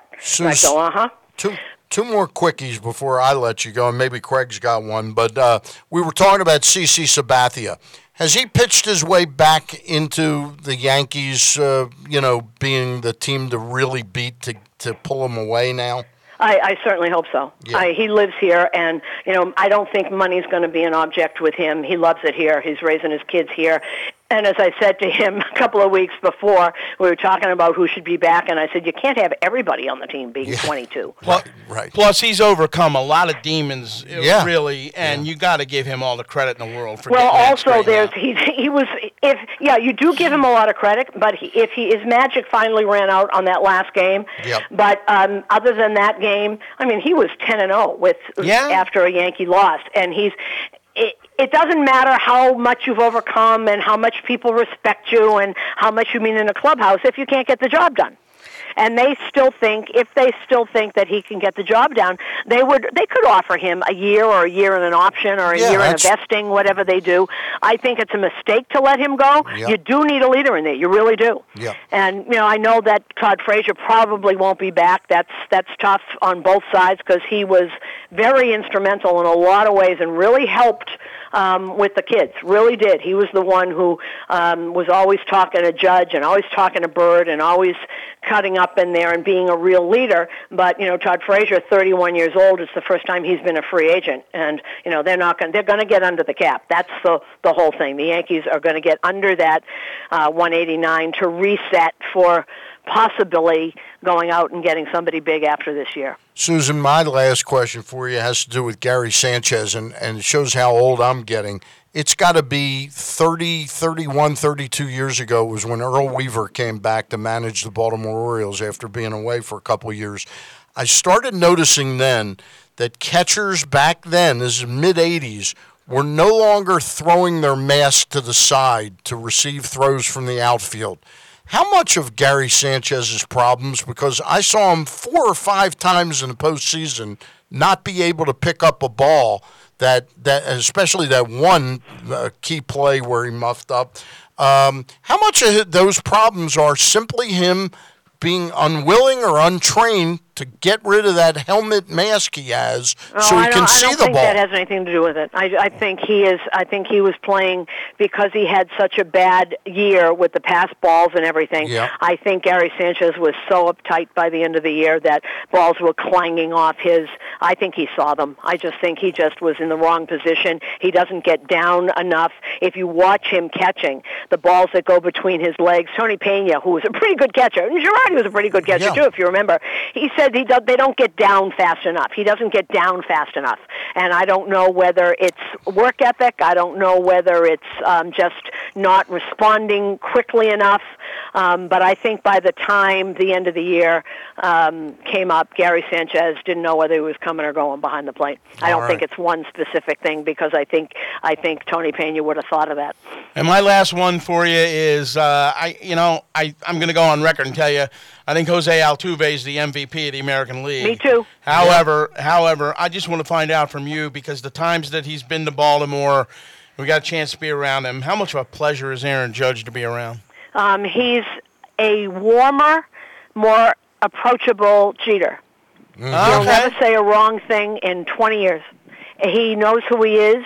He um, is very well grounded. He's a delight. You know, you you talk to him, and and I've had um, reporters from other cities say to me, "Is this kid real?" And I said, "Yeah, this His- is real." his folks a guy must from be- the, one of the Toronto papers did an interview with him, and um, at the end of it, Aaron like you know, and he, the guy wrote it like he hated the Yankees, and then he talked to Aaron, and then evidently at the in, end of the interview, Aaron put his hand on his shoulder and said, "I'm sorry, I've forgotten your name. I really apologize. What is it again?" and and Wow. the guy said, hey, "No one in 30 years has ever, Ever said to me, what's your name again? Right. I'm sorry, I forgot." Right.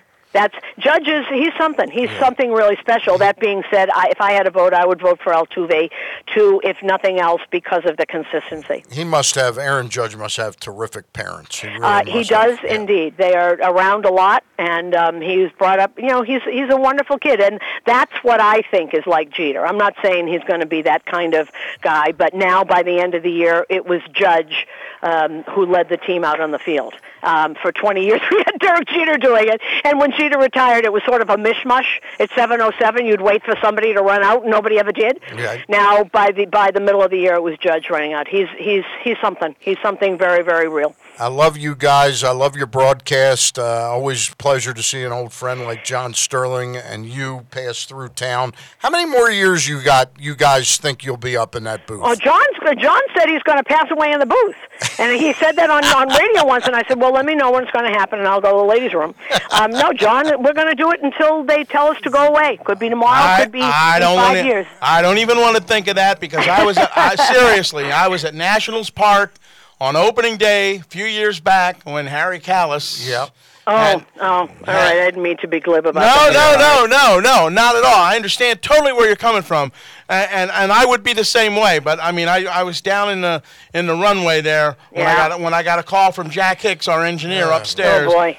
And said that that's what Oh, what sorry happened. to bring that back. That's But all right. To change, the, to change the subject, um, Stan, please tell your nephew that he's absolutely terrifying on the Menendez brothers. Terrifying. I just spoke to him the other night. You know, you know about his new role. He's- I know nothing about him because I'm still upset that he left the good wife. Well, that, he. I think the timing was right to get out before. And by that. the way, his um, his his his turn on Kimmy Schmidt is remarkable. He's Yeah. so funny. Did you see him on John Oliver? The thing he did on No, that? Oh, no. it was hilarious. Google John Oliver, Josh Charles, and it, it's about a five minute piece. Very, very funny on takeoff on CSI Miami. And uh, what's his uh, Dennis Caruso? Uh, Mhm, he does I know, a takeoff on him. It's yeah. fantastic. I, I'm still mad at him because he never introduced me to Felicity Huffman. Felicity Huffman, she, she oh, has she been around? Uh, well, no, well, they did that show. They were in Sports They were in together. Sports Night together. Oh, that's right. That's right. That's well, right. don't- Well, tell him, and maybe he'll call her up and bring her over. I'm only mentioning this because he's in this new movie that he's doing with Alec Baldwin, and I forget her exact name. Is it? Um, it's Baccarat, the, the absolutely gorgeous girl. She plays John DeLorean's wife, and Josh plays DeLorean's engineer. He's filming that right now. Sounds Oh, like an cool. entertaining movie. Oh, cool. I'll tell. I'll pass along well, tell that. him he's, though. he's. I didn't recognize him because he's got facial makeup. He's got stuff on him. Right. But he's terrifying in I'll- Menendez Brothers. He's just like like a psychopathic, liar, icky person. I'm going to tell him next Well, it's year. kind of an offshoot of Stan if you think about it. I'm going to tell him next year he's got to stop up in the booth sometime to say I met him to you. once in the in the press room. He's a great kid. When and I couldn't talk because he was still doing Good Wife, and I was devastated because they killed him.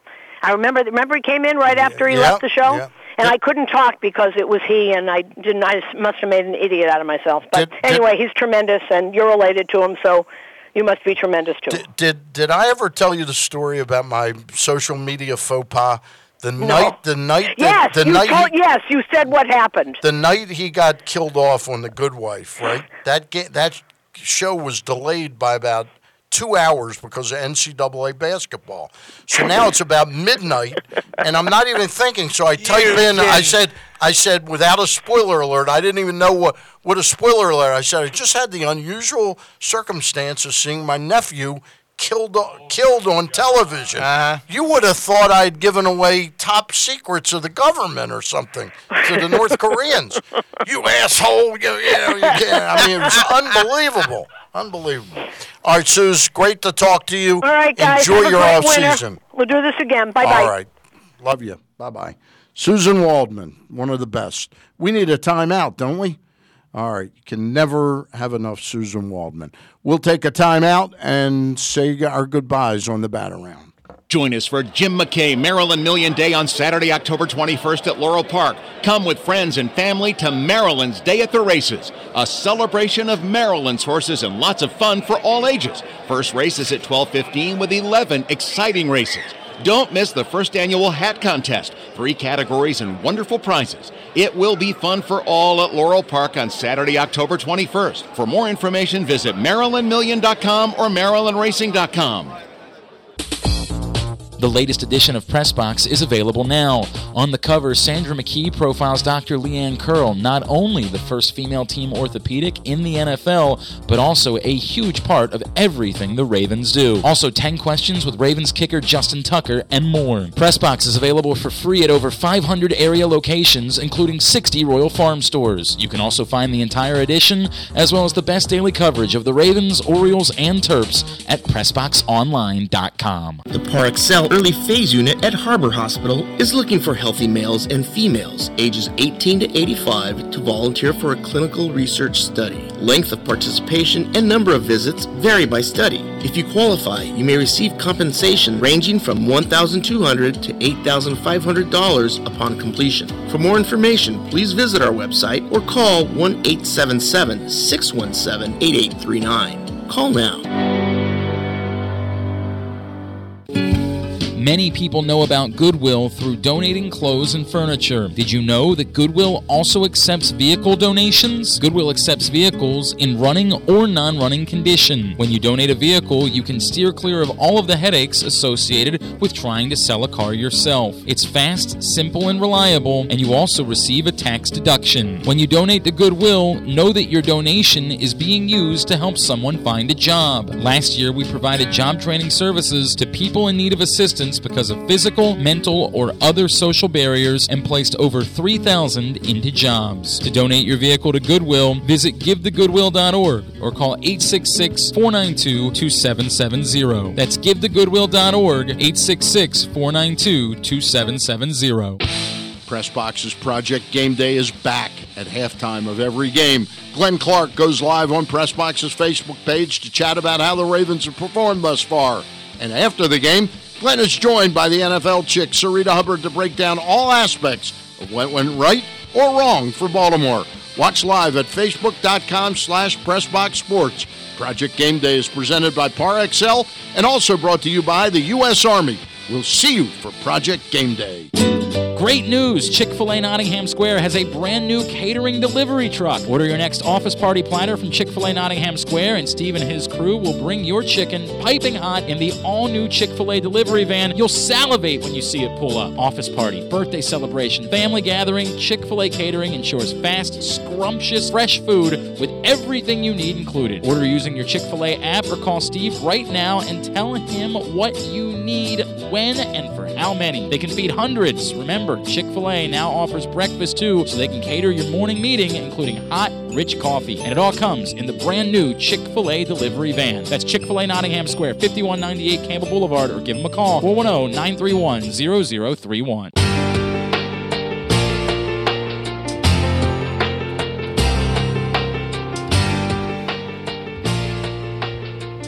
Do, do I really have to finish it myself? I'm out of here. What do you got on tap today?